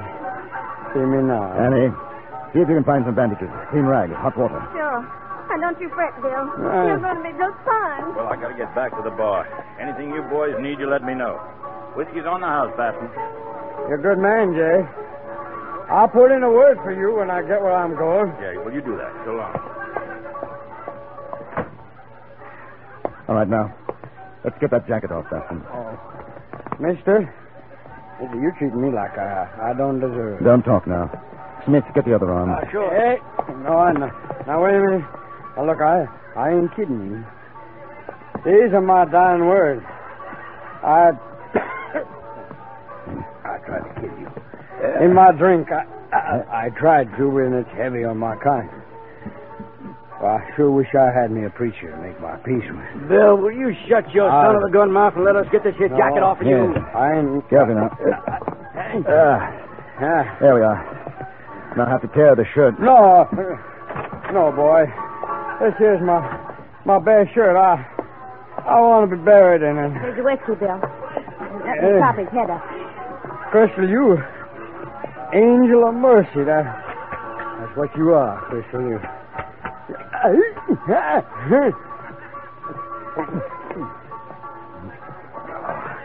Crystal girl, asking your forgiveness, sweetheart. I acted purely like a boontail with you. Forget it, Bill. Finish your drink. Does look mean, don't it, Mr. Smith. Smith, come over here. Just hold us down. I reckon he ain't got long. Now, if he don't bleed to death, it's gangrene for sure. Now we can stop the bleeding, I think. But we've got to get that bullet out. Oh, ain't nobody around here crazy enough to try that. Hold the Bible, Ain't no man. sense carving up the poor son of a gun. Let him die comfortable like he doesn't he have to did. die. There might be a chance. Will you help? Help what? Operate on him. You're loco. There's nothing to lose. How about another drink, boy? I'm going fast. All right, Mr. Kendall? Give him all he wants, Crystal. Keep pouring it into him. You think it's fitting for a man to die drunk? I think it's fitting for a man not to feel any more pain than he has to. Wh- What you doing with that knife? I told you I'm going to take that bullet out of him. If you want to help me, good. If not, you'll oblige me by rattling your hocks out of here.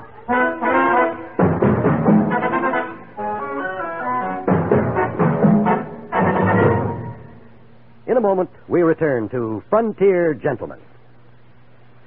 Poor Jack Benny. The gang arranges a surprise party for him on his birthday. But the surprise backfires in a hilarious way today on CBS Radio's Jack Benny program. Never mind the greeting cards. Forget about buying him a present. Just be sure to join us on most of these same stations later on today when everybody has a good time at Jack Benny's birthday party, except Jack himself. And now we return you to Anthony Ellis' production of Frontier Gentlemen.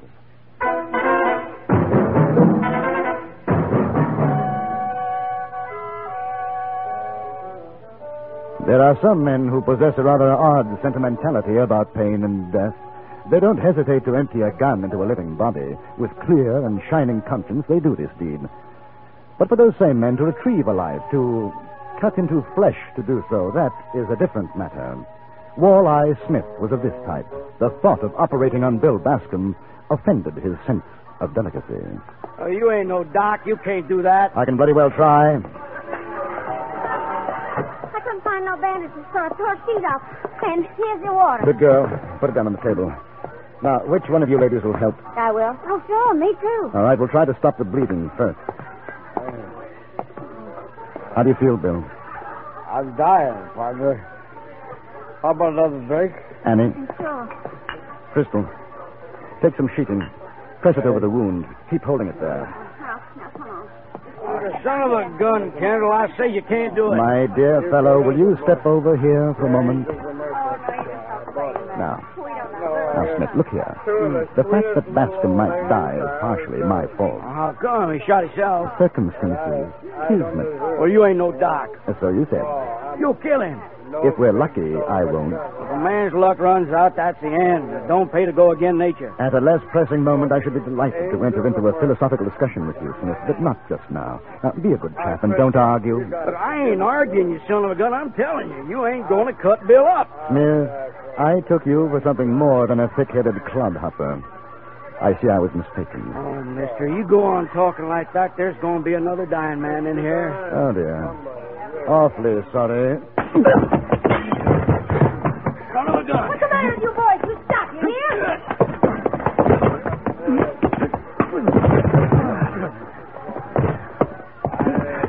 Now, miss, clear out and stay out. Oh, son of a gun!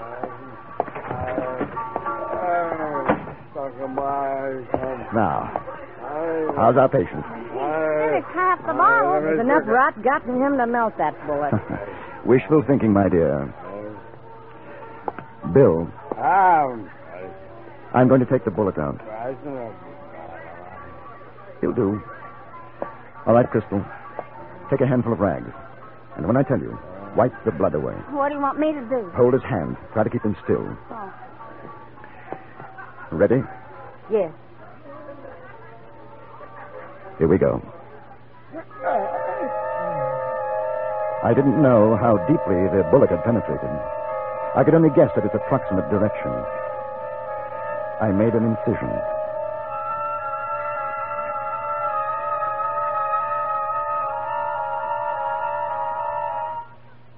Wipe.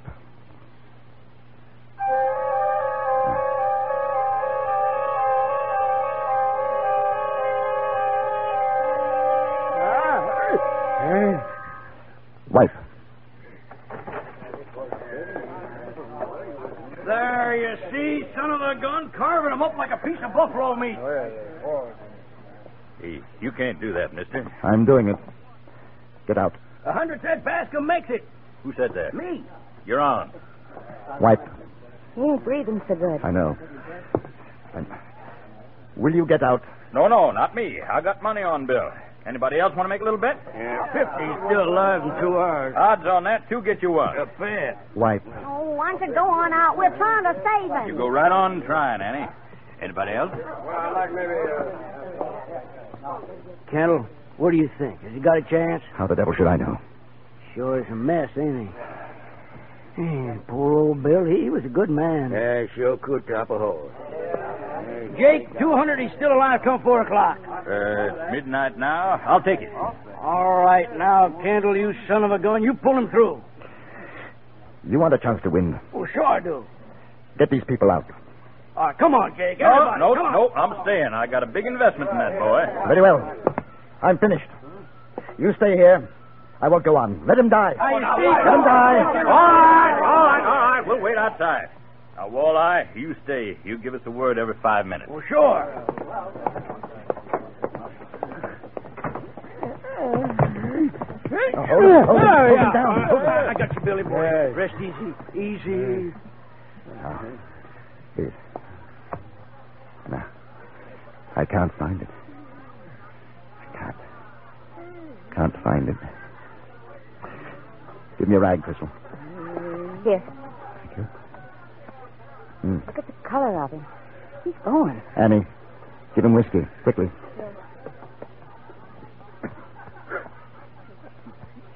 There. That's better. Ah. Oh. Ah. I can feel it. I, I, I can feel it. Yes. It's there. Yes, I've got it. White crystal. Uh-huh. There.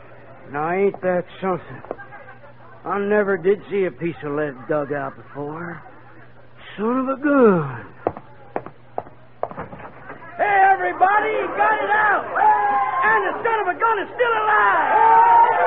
And the son of a gun is still alive!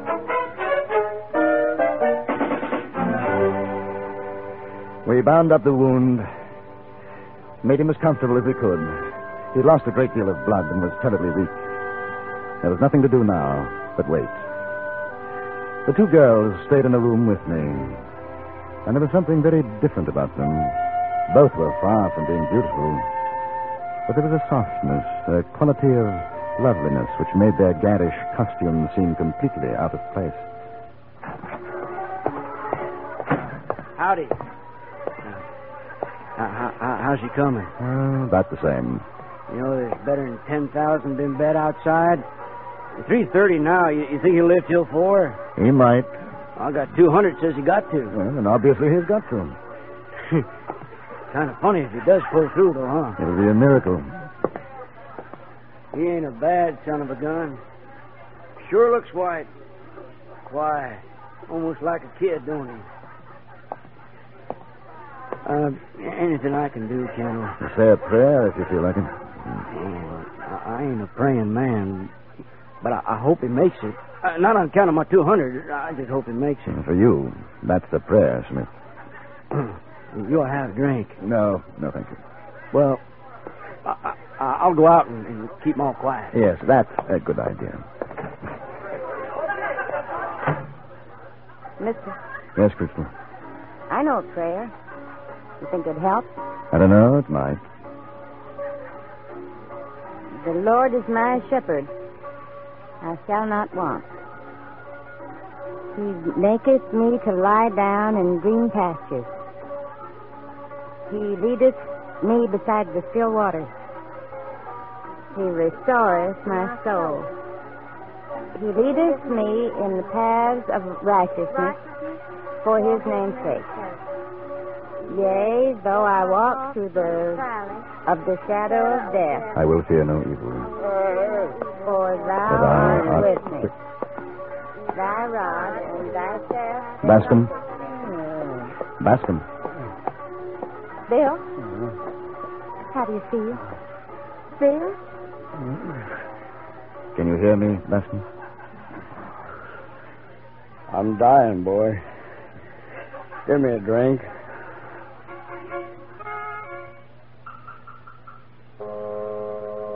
Wild Bill Bascom didn't die. A number of people won money because of it, and a number of others lost. Mr. Smith insisted on dividing his winnings with me. During his presentation speech, he was so overcome that not once did he refer to me as a son of a gun. An omission I was happy to overlook.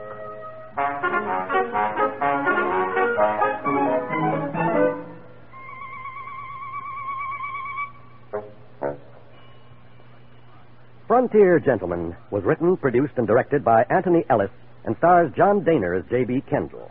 Featured in the cast were Jack Crucian, Stacey Harris, Virginia Gregg, Eve McVeigh, Barney Phillips, and Charles Seal. Music was composed and conducted by Jerry Goldsmith.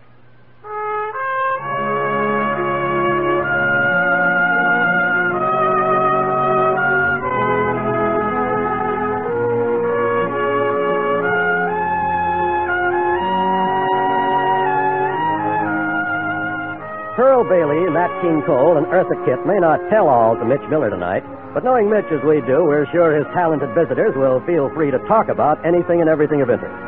For an informal get together with some of the brightest names in show business, hear The Mitch Miller Show every Sunday night on most of these same stations. Now stay tuned for The Ford Road Show, which follows immediately over most of these same stations. Join us again next week for another report from The Frontier Gentleman. John Wall speaking. This is the CBS Radio Network.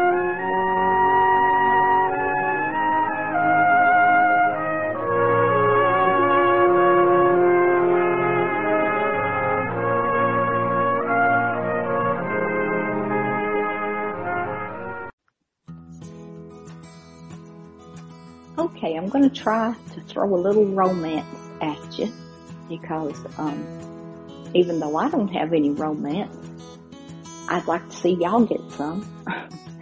uh, but this one is called Wayside Theater and it's Love in a Taxi.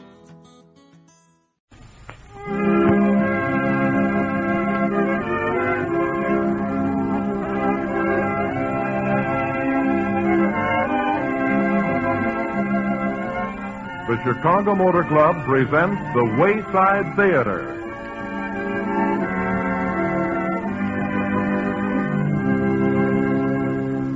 Welcome to the Wayside Theater, ladies and gentlemen. The Chicago Motor Club plans this dramatic half hour for your radio enjoyment once a week. But there isn't a single minute of the week when the club doesn't have your motoring enjoyment in mind, and that's been going on for 33 years.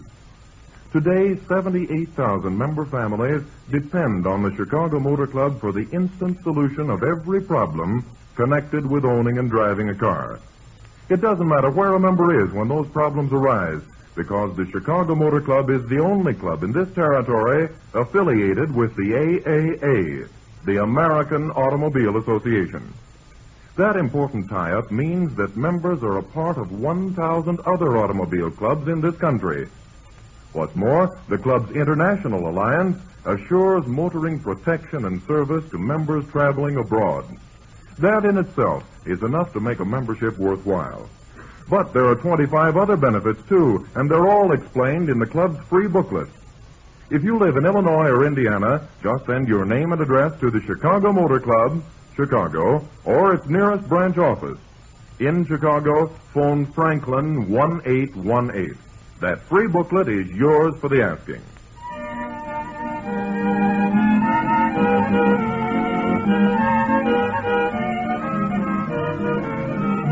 And now, ladies and gentlemen, the Wayside Theater presents the first act of tonight's play, Love in a Taxi.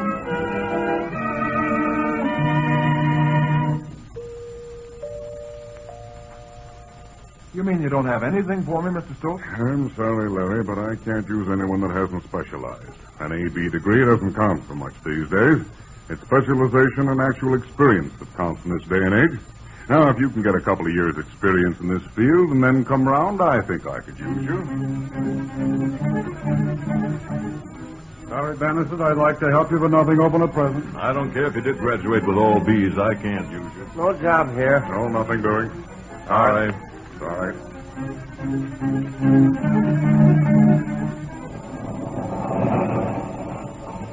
Hello, Mac. Hiya, pal. Well, Mac, there she is, and all mine. Hey, you, you mean she's all paid for? Every cent. I made the last payment this morning. Hey, that's swell. Mac, my boy, you see before you Larry Bannister, possessor of a nice, shiny second-hand taxi that's going to make him his fortune. Yeah, fortune? Hey, now look, pal, I tried to talk you out of this taxi business. I explained to you that fifteen a week clear is top. Fifteen dollars a week is a fortune, Mac. Especially after pounding the pavement for almost a year without making a cent. Okay, but this taxi business is a tough racket. Don't ever say I didn't warn you. I'm full of fight and raring to go, Mac. So bring on your tough customers. hey, look! Holy mackerel! It's your cab. Oh. Somebody ran into it. Oh, my taxi! My beautiful taxi! Come on, let's grab the guy that rammed it. Yeah. A dame. You might know it would be a dame that would do it. I don't like that nasty little insinuation. That was no insinuation, lady. That was a statement of fact. Now, look, would you mind telling me just how, out of 10,000 taxis in New York, you selected mine? Well, I. I just didn't see it. Yeah, you didn't see it? Well, just what were you looking at? Your pug nose in the rearview mirror? That's not the least bit funny. Now, you listen to me. Oh, no, you listen to me, you, you two gorillas. I haven't the slightest intention of giving you any explanation of any sort. Now then, if you'll unhook my bumper out of your your spark plugs, I'll leave. Oh. So it's just as simple as that, eh? Well, my Decaden debutante, you've got another guest coming. You know that you've just wrecked the first job I've been able to land since I left college a year ago? You don't seem to make a bit of sense. I don't, eh? Well, maybe you can understand this. I'm broke. I paid my last cent to buy that hack. And you think you can wreck my taxi, wreck my career, and then simply drive off without so much as. Oh, well, I didn't know the car belonged to you. Yeah. You didn't know it belonged to me.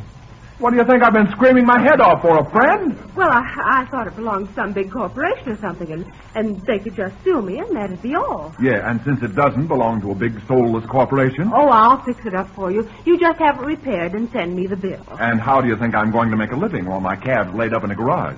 Oh, I hadn't thought of that. No, no, of course not. You pampered darlings from Park Avenue get behind the wheels of your high powered car, step on the accelerator, and then depend on your checkbook to keep you out of trouble. Oh, please. Now, I really am sorry about this. How much money would you want? To, uh, to forget the whole thing. Well, yes. Yeah, you see. You see, the old checkbook complex. You think anything can be fixed by a check.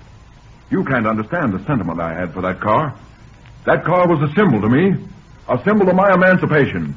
A symbol of. Oh. All right, if you're so high minded about money, how do you propose propose fixing this up? Don't be a sucker. Take the dough. Take the dough. Mac, I'm disappointed in you. Well? Well, here's the situation. It's okay for you to pay for the damages to my car, but I need something to hack in for the next week. So? One solution would be for me to use your car till mine's fixed. What? Well, I never heard of such a thing. This is an import car. It has a custom-built body made specially for me. Oh. Okay, okay. I'm sorry. I guess I made a mistake about you. A mistake about me? Yes, I thought maybe you had a little sporting blood in you, a sense of decency and fair play. But I was wrong, I guess. You're no different than all the rest of them. Well, get out your checkbook if that's your way. Well, well, if I give you my car to use, how do I know you won't run off? You don't. You have to trust me. All right, then. You can have the car for a week. What? Say, maybe I did misjudge you. Don't bother to change your opinions, because I really don't care what you think anyway. You're an insufferable egotist. Yeah, now you sound more natural. There's one condition to this deal, however. You have to drive me around from 10 to midnight any evening I may need you. Oh, now wait a minute. I'm not going to be your lackey or chauffeur. I'll pay you the regular taxi rate. Well, that's different. Is it a deal? It's a deal. Here are the keys. I want you at my home tonight at 10 o'clock. Here's my card with the address. And please come without your usual assortment of sermons because they're awfully boring. Why, you, you little. Uh, uh, uh, not in front of a lady, please. You know, somebody should do something about you. Please don't get any illusions about yourself just because I'm loaning you my car. And please be on time tonight. I detest tardy people. Well, goodbye. I'll see you at 10. Well, I'll be.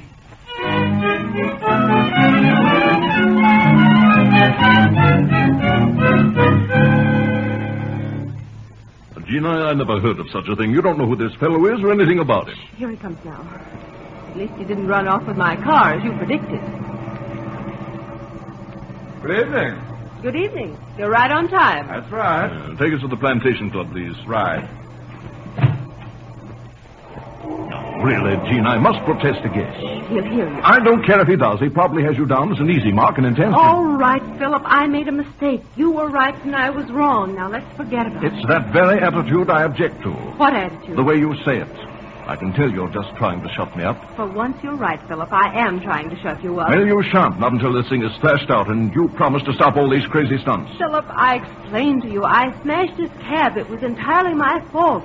I had to help him out, didn't I? You see, we don't seem to be getting any place. No, we don't. Why don't you give up this this aimless sort of life you've been leading? Really, you should marry me. You know, you you need a steadying hand. You need the benefit of my age and experience. Gina. Stop the car! Stop this car at once! Now, come, Gene. We aren't going to ride with this maniac another block. Really, Mr. Bannister, you're driving very badly. What in blazes is the idea?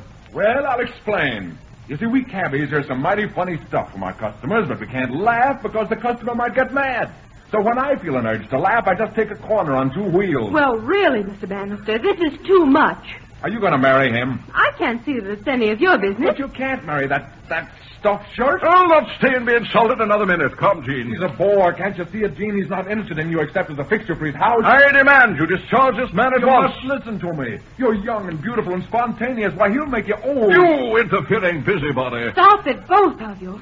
Philip, I'll tell you for the last time, I'm not interested in society, and I don't care what you or anybody else thinks about Oh, it. that's fine. And you. If I'd wanted any advice on running my life, I'd have asked for it. Mr. Bannister, you're fired. Fired? Fired. Now get out of my car. Jean- Get out, both of you. From now on, I'm running my own car and my own life, too.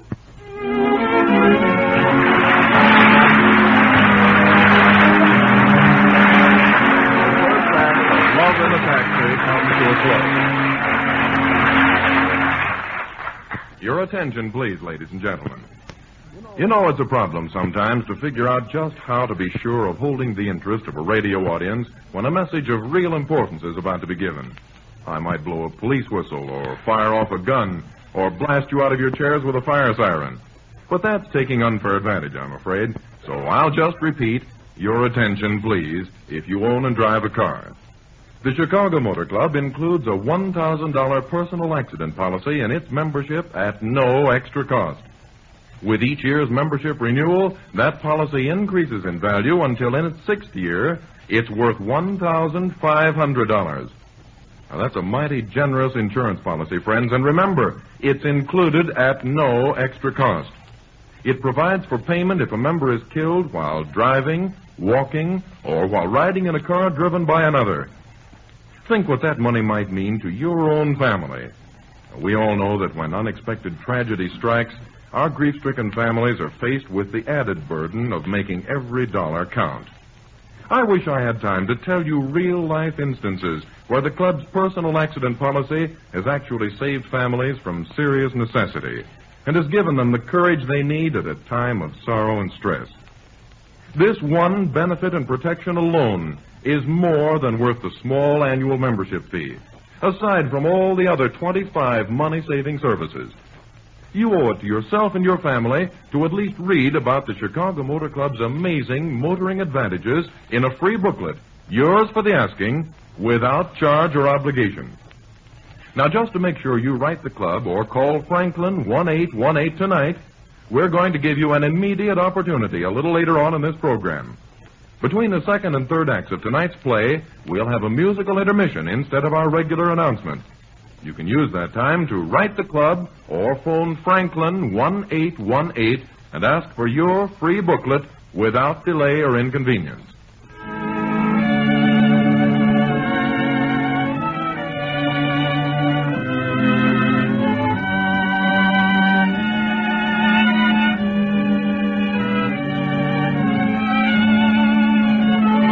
And now the second act of Love in a Taxi.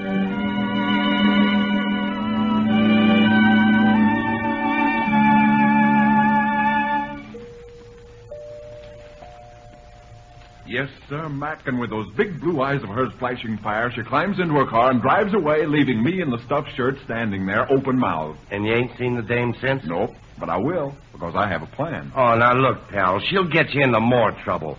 Why don't you call things quit? You got your cab fixed up and a little money left over. You made a profit out of her. What more do you want? I want to marry her.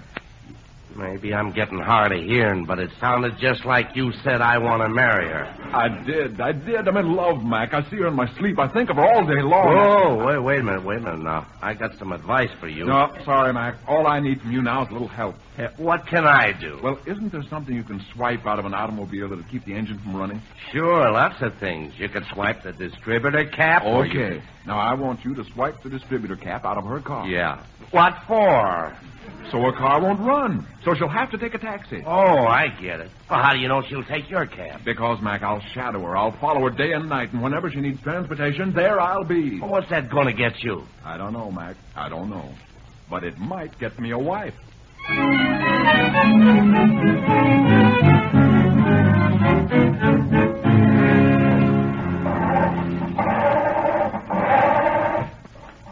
matter with this car? Oh, darn it, just when I'm in a hurry. Henry, Henry!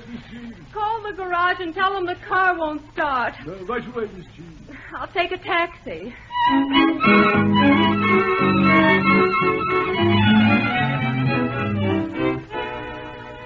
Taxi? Taxi! Yeah, taxi lady? Savoy Plaza, please. And hurry. Yes, ma'am. Hey, uh, what's going on at the Savoy this afternoon? Why, why, tea for Lady Twillum. Why do you ask? Oh, I have a much better plan. You have a pla- Wait a minute. Your voice sounds familiar to me. Would you mind turning around a minute so I can see your face? Why don't we go for a ride up the Hudson? Swell this time of year. Have you ever seen the George Washington Bridge on a day like this? It looks like a Will giant... you please turn around? Hmm? So, it's you. What? Why, Miss Jean Williams. Well, bless my soul, I didn't know it was you. Not much you didn't. You know, I was just saying to myself this morning, Larry, I said this Williams gal really has something if it could only be brought out. Stop this cab. Oh, now, look, don't be angry. I only wanted to apologize for the other night. No apologies are necessary. I understand perfectly. But you don't. I wasn't trying to tell you how to run your life. I was Not only... much you weren't. Every time I see you, you interfere with my plans. Now stop this car. I'll not stop it until you listen to me. Hey, wait. Hey, what are you doing? I'm going to jump. Don't, don't do that. I'll stop the car. You pig-headed little fool. Don't you realize you might have been killed? I ought to spank you. No, no, wait now. I didn't mean to say that. I was upset, that's all.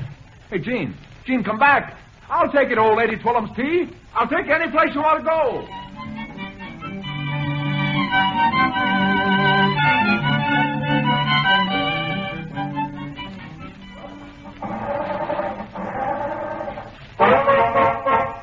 Henry!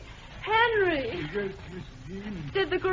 arrived yesterday to fix this car? Yes, Miss Jean. It was running like a top last night. Well, it won't run this morning. What did he find wrong with it? He said that uh, somebody must have stolen part of the, uh, uh, the ignition system, I think it was. Stolen it. I wonder why anybody'd want to see it. Wait a minute. Yes, Miss Jean. I think I'm beginning to see the light. Now listen, Henry, you call that garage. Tell them that thing's gone again. Thieves, you think? Yes, Henry, thieves. Uh, well, uh, shouldn't we, uh, that is, I mean to say... uh, Yes, I... Henry, we should. That's where I'm going right now, to the police station.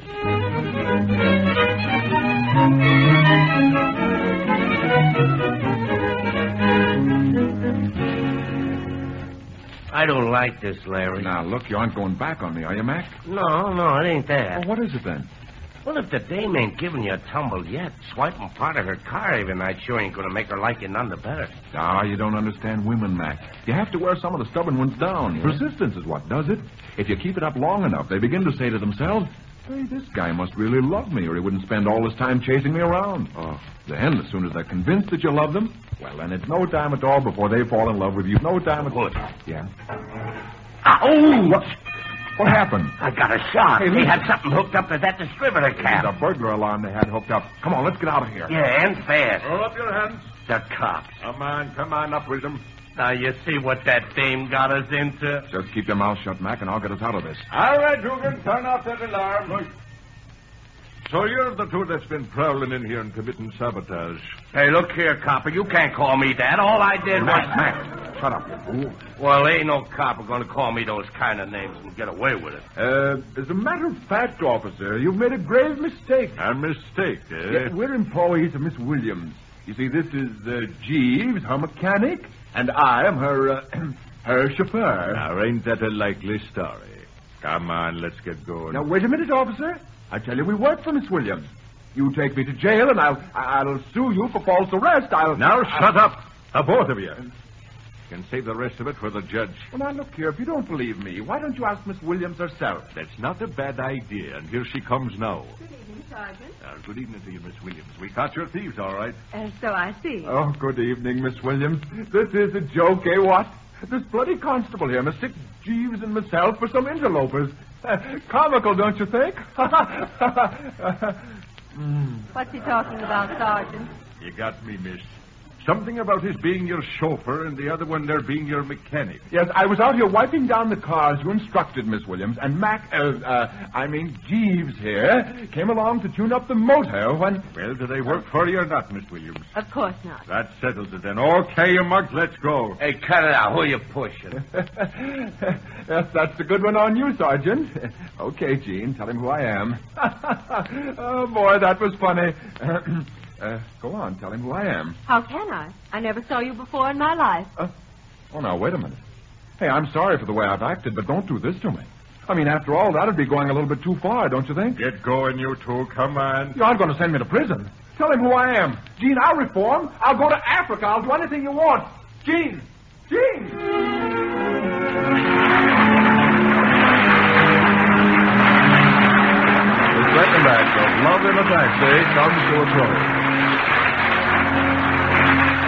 to a close. Ladies and gentlemen, before we continue with the third act of tonight's play, we're going to present an opportunity rarely given to radio audiences. The Chicago Motor Club urges you to ask for its valuable free booklet right while this program is going on.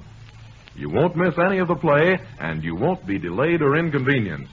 We'll have a musical intermission right now, giving you ample time to ask for your free booklet. While our orchestra plays, just write down your name and address if you live in Illinois or Indiana and have it all ready to mail to the Chicago Motor Club, Chicago, or its nearest branch office. If you live in Chicago, simply call Franklin 1818 immediately. Now, here we go, friends. A musical intermission while you write the club or call Franklin 1818.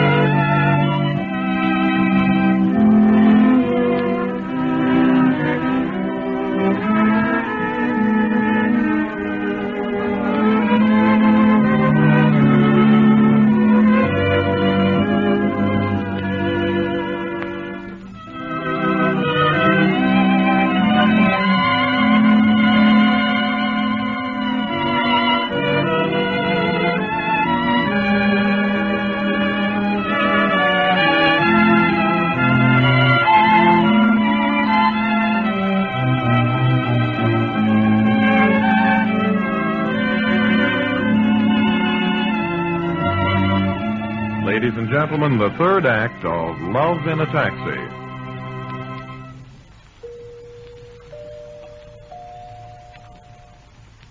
Mac, if we ever get out of this jail, and if I ever so much as look at another woman. Hey, hey, uh, which one of you is Larry Bannister?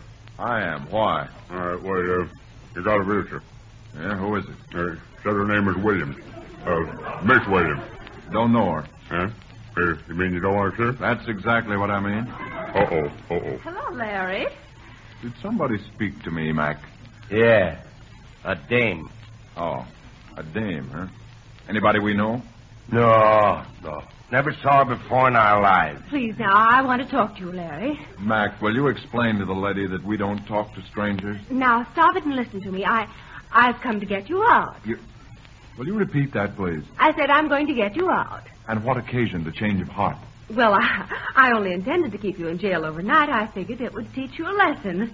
Why, you dizzy dame. Quiet, Mac. So you were teaching us a lesson. Well, now, really, Larry, you must admit you needed it. Do you remember once when you told me how you hated people who tried to run your life for you? Yes. Well, then you must know how I feel right now.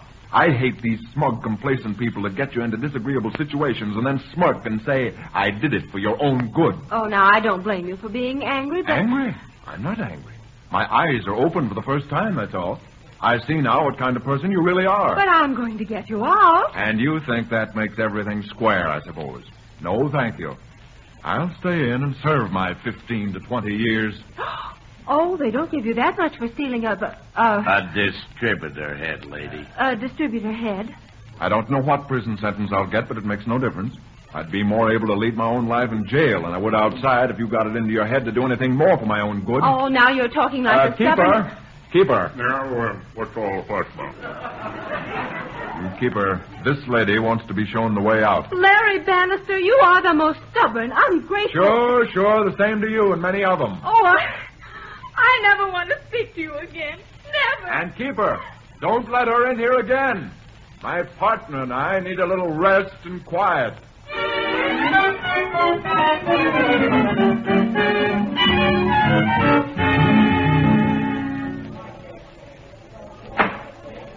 case of the people of the state of New York versus Larry Bannister and Max Simpson. Uh, Your Honor, may I speak to you, please? What is it? Who are you? I'm the defendant. Uh, I'm the prosecutor. Uh, I'm Jean Williams.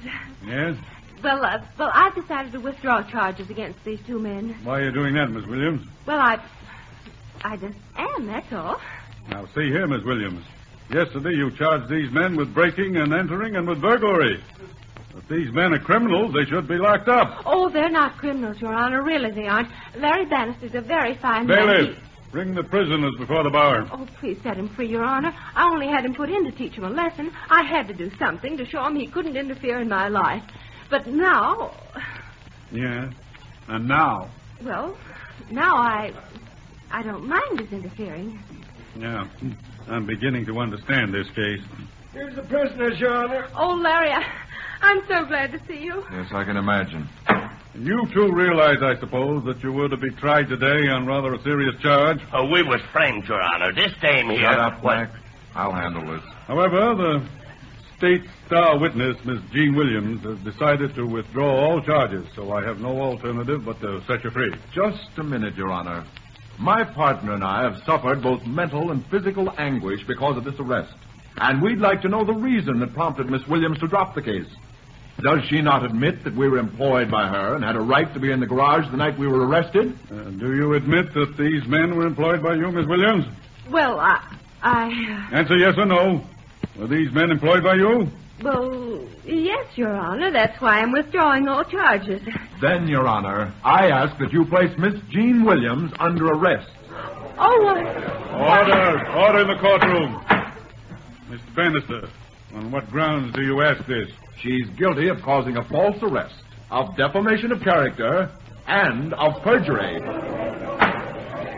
If I was in her employ, as she now says, then she had me arrested falsely and damaged my character.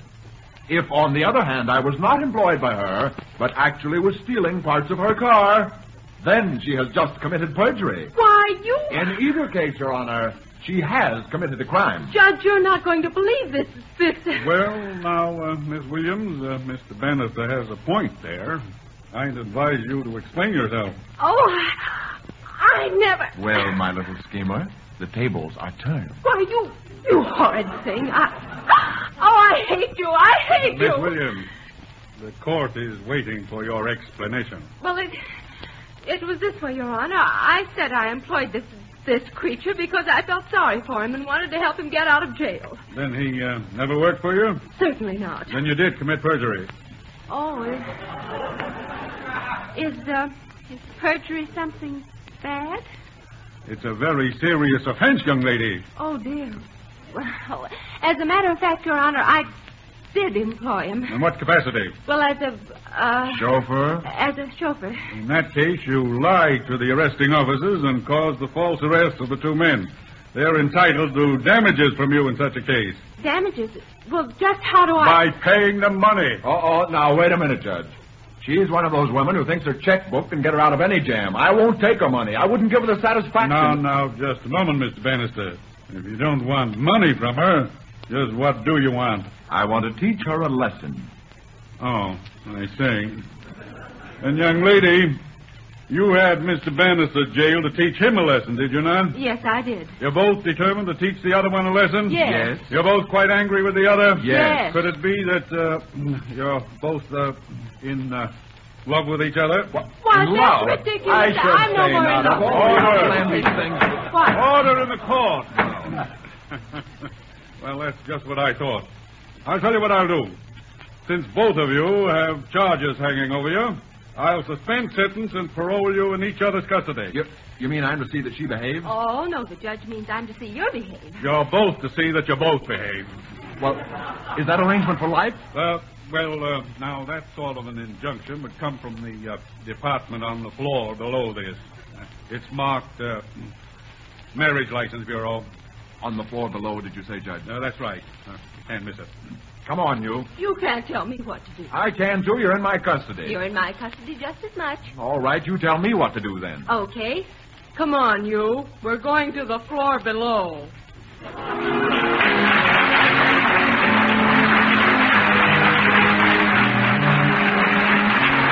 The Chicago Motor Club's Wayside Theater presentation of Love in a Taxi comes to a close.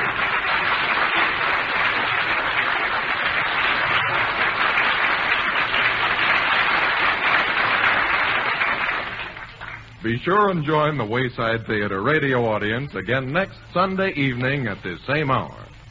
And now I'd like to emphasize again the importance of the Chicago Motor Club's free booklet.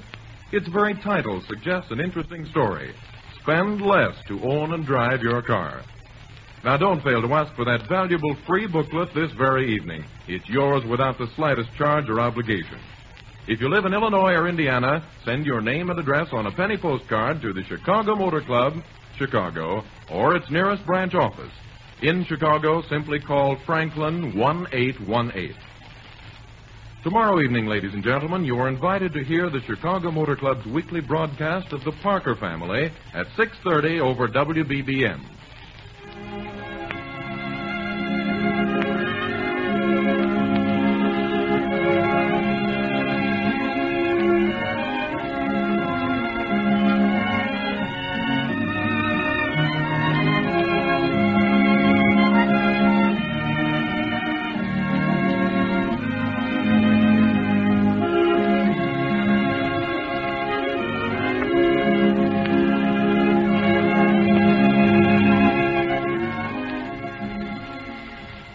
In the cast of tonight's play, you heard our popular stars Patricia Dunlap in the part of Jean and Olin Soule playing Larry. They were supported by Brett Morrison, Frank Dane, Herb Butterfield, and Bill Boucher. This is Vern Smith speaking for the Chicago Motor Club.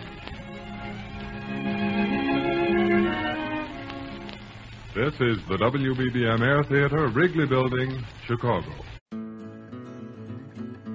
Okay, everybody, last but not least, we're we're putting the finishing touches on my Sunday. We're doing my strawberry and whipped cream. And this week it happens to be, listen up, Victor, Bill Harris and Alice Faye. And uh, those two were married in 1941, and it was after Phil had gotten a divorce. And when they married, they were married 50 years, according to what I read. So that always makes me feel good. You know, nobody can, nobody could ever put up with me that long. So I just revel in it when somebody else can stay together for 50 years. But anyway, this, this one is called Will Benny Renew Phil's Contract? And, uh, you know, if you ever listen to, uh, uh, the Jack Benny, the Jack Benny show, well, you know, uh, he and Phil are always going on about something. And, uh, so I guess he decided to have, uh, Jack on his show once in a while. So I hope y'all enjoyed this one because I did. I just love Bill Harris and Alice Faye, but there you have it.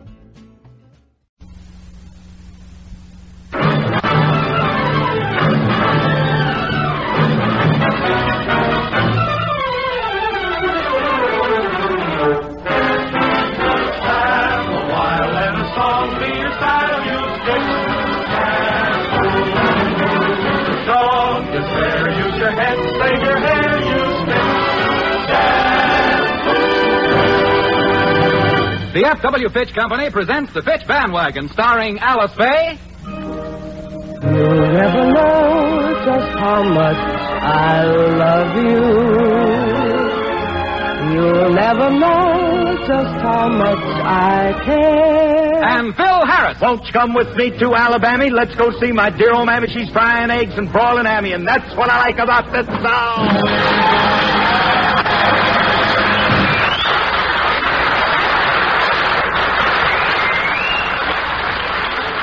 Let's go back to a few minutes ago. The Jack Benny program has just finished, and we find Phil Harris walking down the hall here at NBC. Hooray for Hollywood. Ba-da-do-da-da-da-do, Holly. Hey, Curly. Oh, hiya, Frankie. Hey, where you going? Down the hall, Jackson wants to see me. Hey, ukulele Ike. What's the trouble with you, kid? What's the matter? What was wrong with you on the show today? Why? Why? Oh, kid, you're murdering that guitar. Are you sure that that guitar of yours was toned? Tuned? What's that? oh, Frankie, what's the matter with you? Oh, don't pick on me, Curly. I don't feel good. I ain't been able to sleep a wink for the past two weeks. Well, then, Frankie, you ought to do something about it. Yeah, maybe I ought to start going to bed nights. Frankie, I don't know why I even put up with you. You're the worst guitar player I ever heard. You're tone deaf, you can't follow the beat, and you always play off key. Yeah. Lucky I'm in your band, ain't it? all right, all right. Forget about it. Now, look, I want you to hold the band a few minutes because when I get through with Jackson, I want to run over a number. Okay, Curly. All right. Now, let's see. Here's Jack's dressing room. Hmm. Look at this notice on the door. Wanted. Use Foxtail for 1919 Maxwell.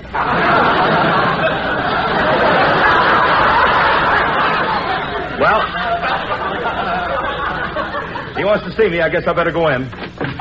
Hiya, Jackson. You sent for me? Oh, hello, Phil.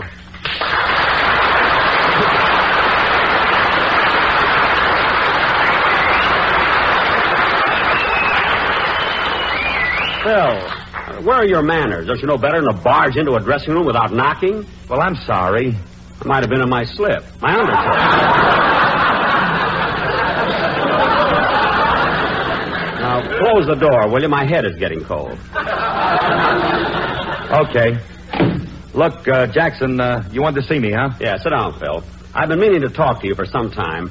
But you see, Phil, I. Uh... Well, well, what's up? Well, it's about your contract. Contract? Yes. You know, that piece of paper you have that starts out to whom it may concern and ends up with an X. oh, that. Yeah, you see, this is March, and your contract is nearing its expiration. Yeah? When does it expectorate? Phil, do me a favor, will you? For once, try not to be stupid. Huh? Force yourself. Oh, Jackson. The way you talk, I'm a moron. No, no, Phil, you're not a moron. You haven't made that yet. I mean, don't get delusions of grandeur, you know. What do you mean? I ain't got nothing. I'm as healthy as you are. I'm not satisfied on my own show. I have to come over here for that. What I have to say is, what I have to say is very important. Perhaps it'd be better if we discussed it later. Say at your home. My home? Yeah, you have one, haven't you? Oh, of course not. Me and Alice is children of nature. We're two carefree nymphs who gamble on the meadow with gay abandon. Phil, remind me not to be invited over here again. Uh, Where'd you get an expression like that? well, on my show, I ain't as stupid as I am on yours. So far, you've been holding your own, brother. Listen, Phil, I'll see you later at your house. Oh, you're coming out the I'll house. see you okay, later. so long, Jack.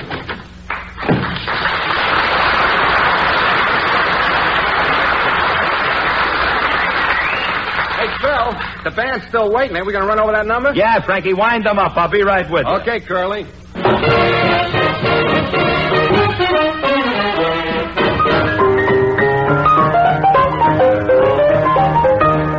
Long ago in New Orleans, on a little street of dreams, there I heard a crazy band. That was where the blues began. There was Memphis Joe with his hidey ho moaning on his saxophone. There was Slip On Slim, you've heard of him, and his laughing slide trombone. Peg Leg Pete playing hot and sweet on the baking powder can. Dancers swayed as they played, that was where the blues began. There was Dogface Jet with his clarinet hitting high notes up and down. Smoky Moke was there with his slick black hair beating his drums like a clown. While the bugger bugger bugger of the big brown jug by a hep cat dressed in jeans. That was where the blues were born in New Orleans. Peg Leg Pete and his violin, made of bacon powder tin, hollers out, let the folks come in. Dog-faced chap and his clarinet, the cutest pair I ever met, broke his reader, I'd been there yet. Memphis Joe and his saxophone, Slip on Slim and his trombone. They tuned up and settled down, then they all went to town. There was Big Nose Tess from the Greasy Vest weeping in her glass of beer. There was Gambler Jake playing table stakes with a seaboat engineer. Natchez Lil, she was dressed to kill, singing love songs about her man. As she moaned, people groaned. That was how torch songs began. Then a cat named Sam in from Alabama started shooting up the flow. Everybody broke through. The pistol smoke filled the windows and the door. While the roar, roar, roar of the 44 busted up those happy scenes. That was how the blues were born in New Orleans.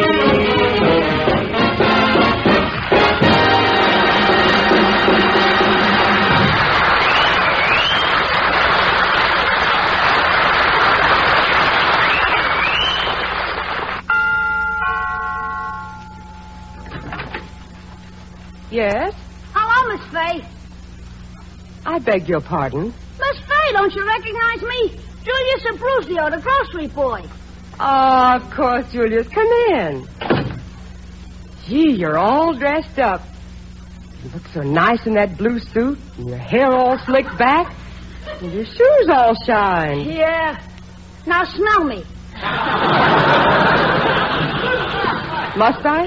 Go ahead, don't be scared. I got on some cologne for men only. You have? Yeah. It's called Mad Bull number five. Julius, you're not delivering groceries on Sunday. nah, this is purely a social call. Well, that's nice of you. Yeah, ain't it? You know what I did yesterday? What, Julius? Well, when I heard you was on for Fit Shampoo, I went out and bought all I could.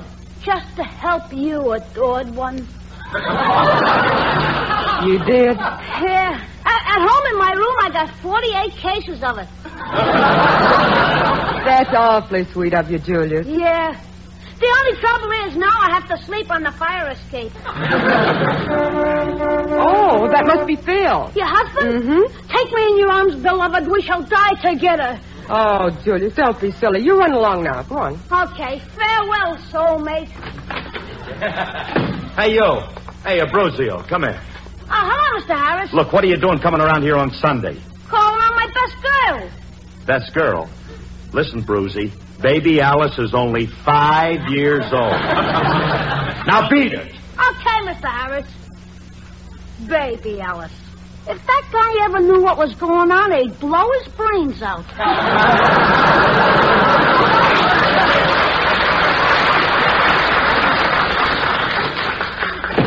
Oh, hello, Phil. I heard you drive in. Hiya, kid. Hey, what's up, Jennifer?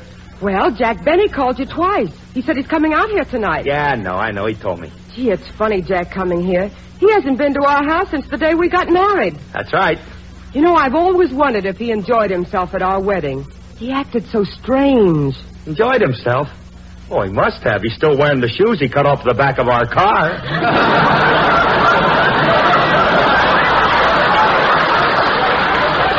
Well, have you any idea what Jack wants? No, I don't know what he wants. He said something, I don't know. He was talking about something about next year's program or something. Next year? Oh, Phil, you don't suppose he's thinking of Hmm. firing me? Nah. Perish the thought, beautiful. Jackson couldn't operate without Harris. After all, who'd wheel him on and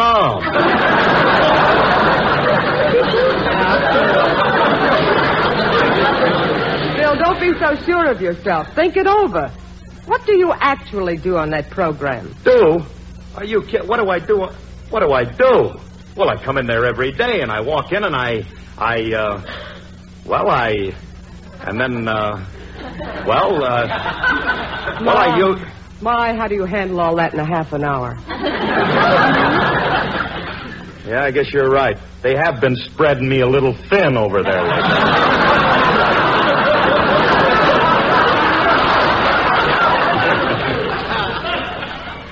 come to think of it, uh, Jackson's a little sore anyway, you know. He's sore at the band since we did that show from Nashville. What happened there? Ah, wasn't nothing, only each musician showed up at the broadcast with a coon dog and a jug. well, that was awful. Oh, Jackson didn't mind that much, but all through the program, the guys kept spitting watermelon seeds into the tuba.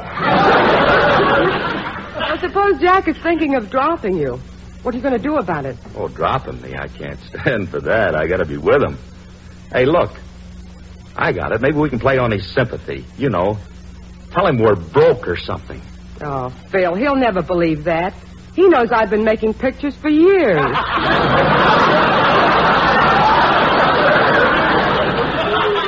so what? Tell him you blew your wad trying to keep your brother out of Tehachapi. Very funny, but it so happens Tehachapi is a woman's prison. Well, that's why it costs so much. But you know, honey, seriously, I'd feel awful funny about not being with old Jackson. Gee whiz, I've been with him 11 years now. I gotta stay with him, honey. I got to. I. Well, even if it means taking less money. Well, don't. don't feel too badly, Phil. It's always darkest before dawn.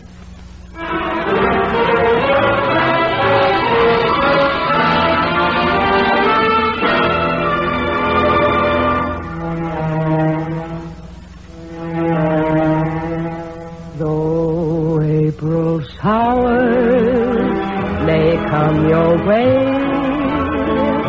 They bring the flowers that bloom in May. So if it's raining, have no regret, because it isn't raining rain, you know, it's raining violets. And where you see clouds upon the hill soon will see clouds of daffodils. So keep on looking for your bluebird and listening for his song. Whenever April showers come along.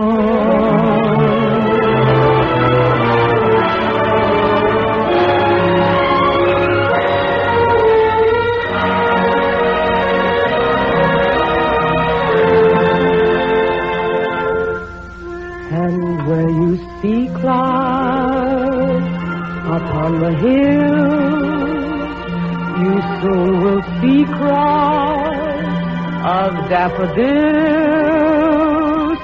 So keep on looking for that bluebird and listening for his song. Whenever April showers come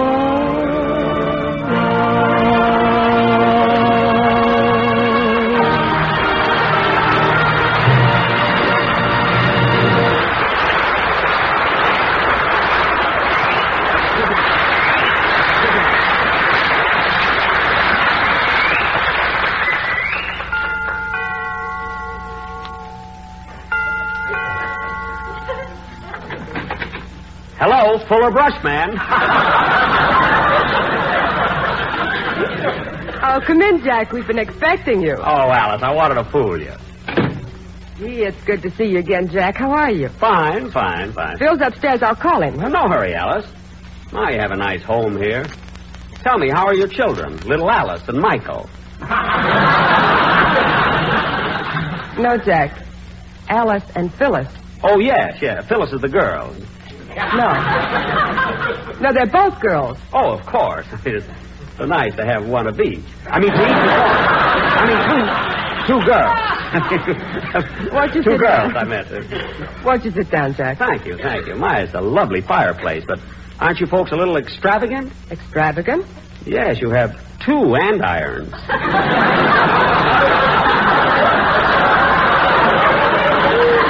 Well, just make yourself comfortable, Jack. I'll tell Phil you're here. Thank you. My Alice is a wonderful girl, so sensible, too. Wonder if Phil would want to sell her. Thinking of, I get the wildest ideas as I open that checking account. Hope I don't have any trouble with Phil, though, for next season. If he'll just understand my position, after all, I've got a big cast, Mary's mother. Hello. Oh, hello. You're little Alice, aren't you? Uh huh. You remember me, Uncle Jackie? Oh, yes. I've talked to you on the telephone. That's right. I don't believe I know this other little lady. This is my little sister, Phyllis. Phyllis, this is Mr. Benny. Hello, Phyllis. You're not afraid of Uncle Jackie, are you? Are you really Mr. Benny? That's right. Well, prove it.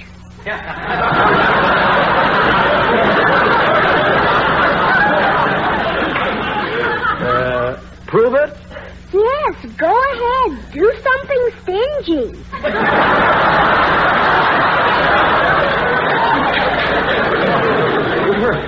you're you're Daddy's little girl, aren't you?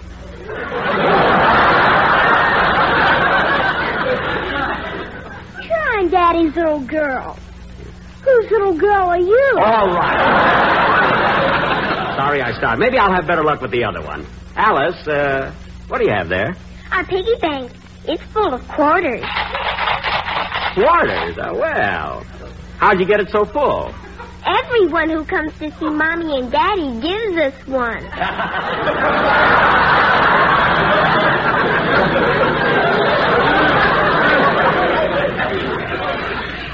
Are you going to give us a quarter, Uncle Jackie? Well, I, I'd like to. Let me see if I have one in my wallet. Oh, look, Phyllis. A pocketbook made like a little mattress.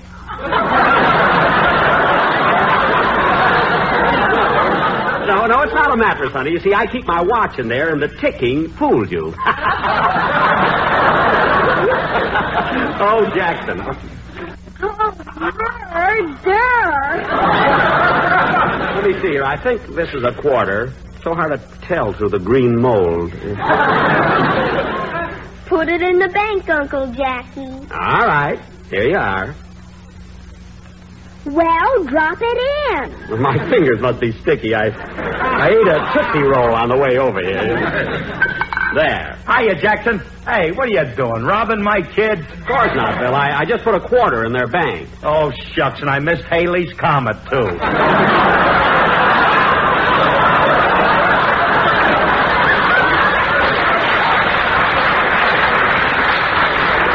Don't, don't be so smart, Bill. I would have put in a dollar, but I, I see it won't fit through the slot. It will if you fold it. I I was talking to your father. All right, kids. All right, kids. Now take your bank and run along because Uncle Jackie and I got business to talk over. Go on. All right, Daddy. Well, Jackson, what do you want to see me about? Well, it's about the show, Filthy. You see, uh, next year is uh, is a new season, and after all, you've been with me for 11 years now. And Now look, Jackson, I can explain about those coon dogs, and anyway, them them watermelon seeds. Why, they gave the tuba a rippling rhythm effect. no, no, Phil, it's just that next year. Hold it a minute, Jackson. I got to get the phone. It's in the den. Oh, of course. Hello. Hiya, Phil. It's Frankie. Oh yeah. Hey, I found out why Jackson come out to your house. You did? Yeah, he's afraid of losing you. I overheard him tell his producer he'd do anything to hang on to you for next year. Oh, Frankie. Oh, this is great. Yeah. You know that Alice and I thought. Uh, hit him for plenty, Phil. Let him have both barrels. He's a sitting duck.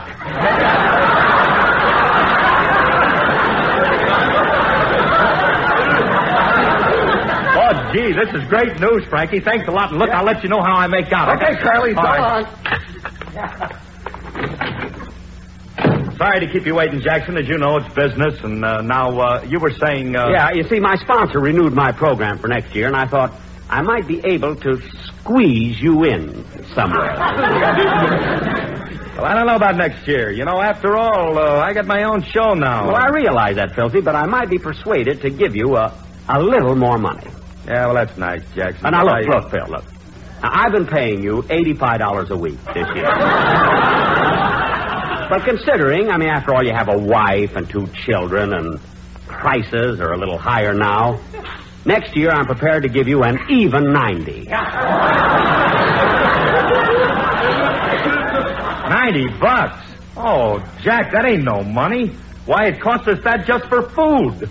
Food? Yeah. Don't you grow anything around here?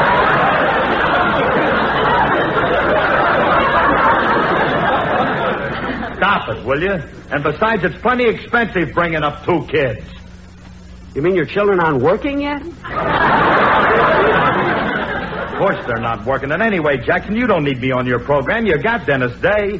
What's he got to do with it? Well, you know how he imitates everybody. Well, yes, he's a clever kid. Well, one of your writers told me as soon as Dennis Day gets my voice down pat, you're going to let me go anyway. But, Phil, that may take him a year yet.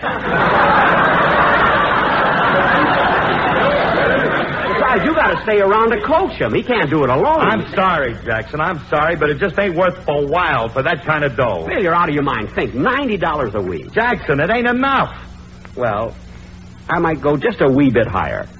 I mean, what figure did you have in mind? Fifteen hundred bucks.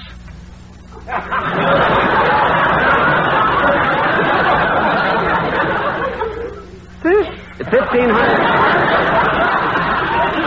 but Phil, hotshot, Patrillo boy, fifteen hundred dollars. That's more than I spend in a year. I'm sorry, that's my figure. You can take it or leave it. Now look, Phil, please, please listen, Phil, listen, my boy, listen, listen to me. Jackson, you're hurting me. Oh, I'm sorry, I'm sorry. Now look, look, I'm. Uh, Look, I, I'm willing to be reasonable. Now, I'm a just man. I'm offering you 90 and you want 1500 I'll compromise. Compromise? I'll give you $95. and your boys can spit in the tuba all they want.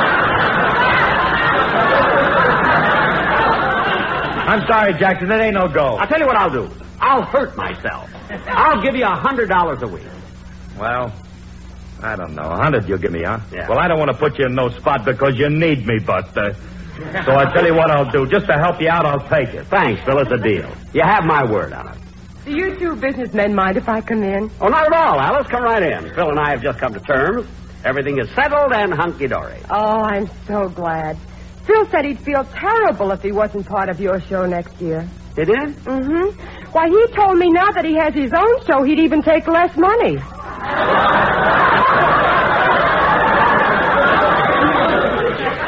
Less money? In that case, the deal is off. But Jackson, we settled on a hundred. I don't care. You gave me your word. Bill Harris, don't pull that on me. You've been with me long enough to know my word doesn't mean a darn thing.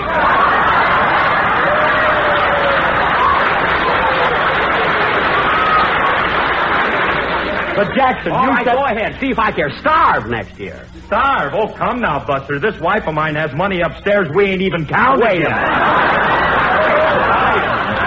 Yes, and it so happens Phil's doing fine on his own Look, show. wait a minute. Besides, Dennis Day promised me two guests. Wait a minute, Phil. Not only that, Phil has six pairs of yellow shoes. You're darn tootin'. I just made five new records. Wait a minute!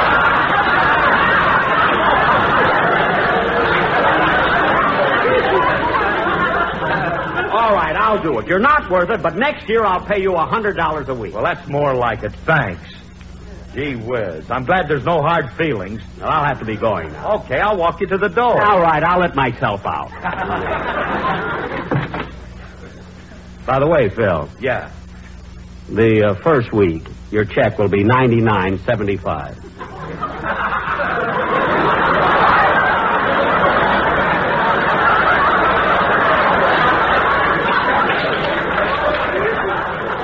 What's that for? Yeah, I put a quarter in your kid's bank.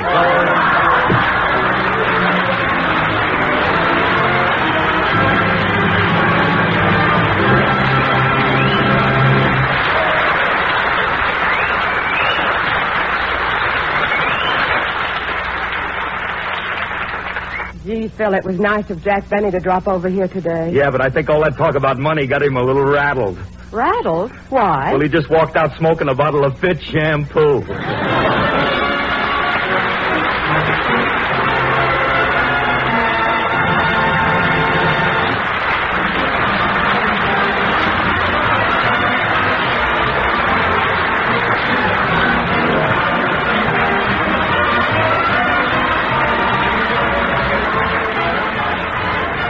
Tune in next week when the F.W. Fitch Company again brings you the Fitch Bandwagon with Alice Faye and Phil Harris.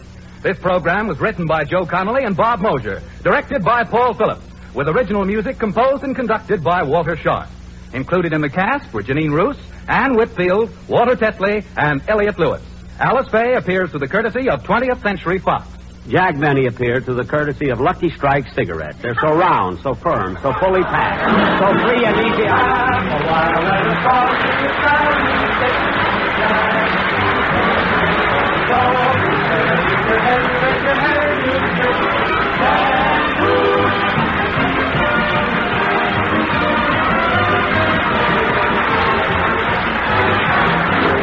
Van Hughes Fitch's Ideal Hair Tonic Daily. It makes your scalp tingle with that feeling of new life and pep. Fitch's Ideal is not sticky or greasy, so pep up your scalp and give your hair that well-groomed look with Fitch's Ideal Hair Tonic. Bill Foreman speaking.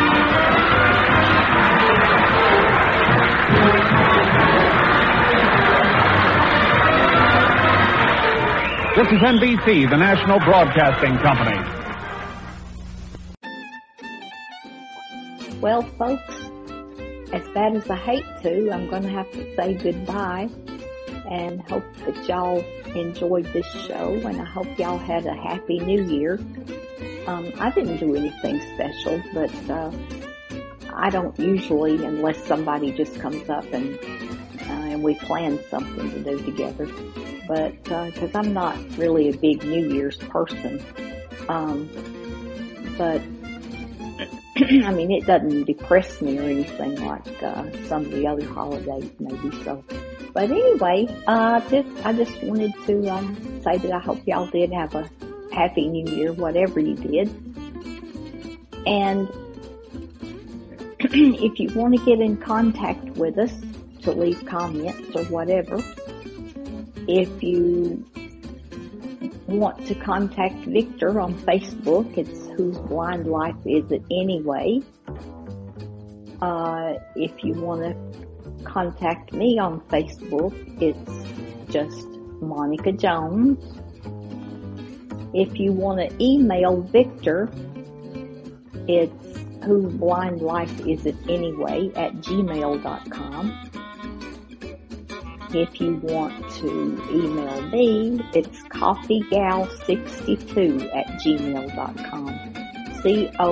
E C-O-F-F-E-E-G-A-L 62 at gmail. Um,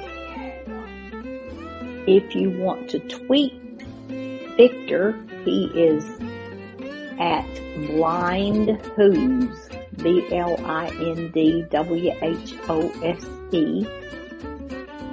If you want to tweet me, I'm Monty60, M O N N I 60.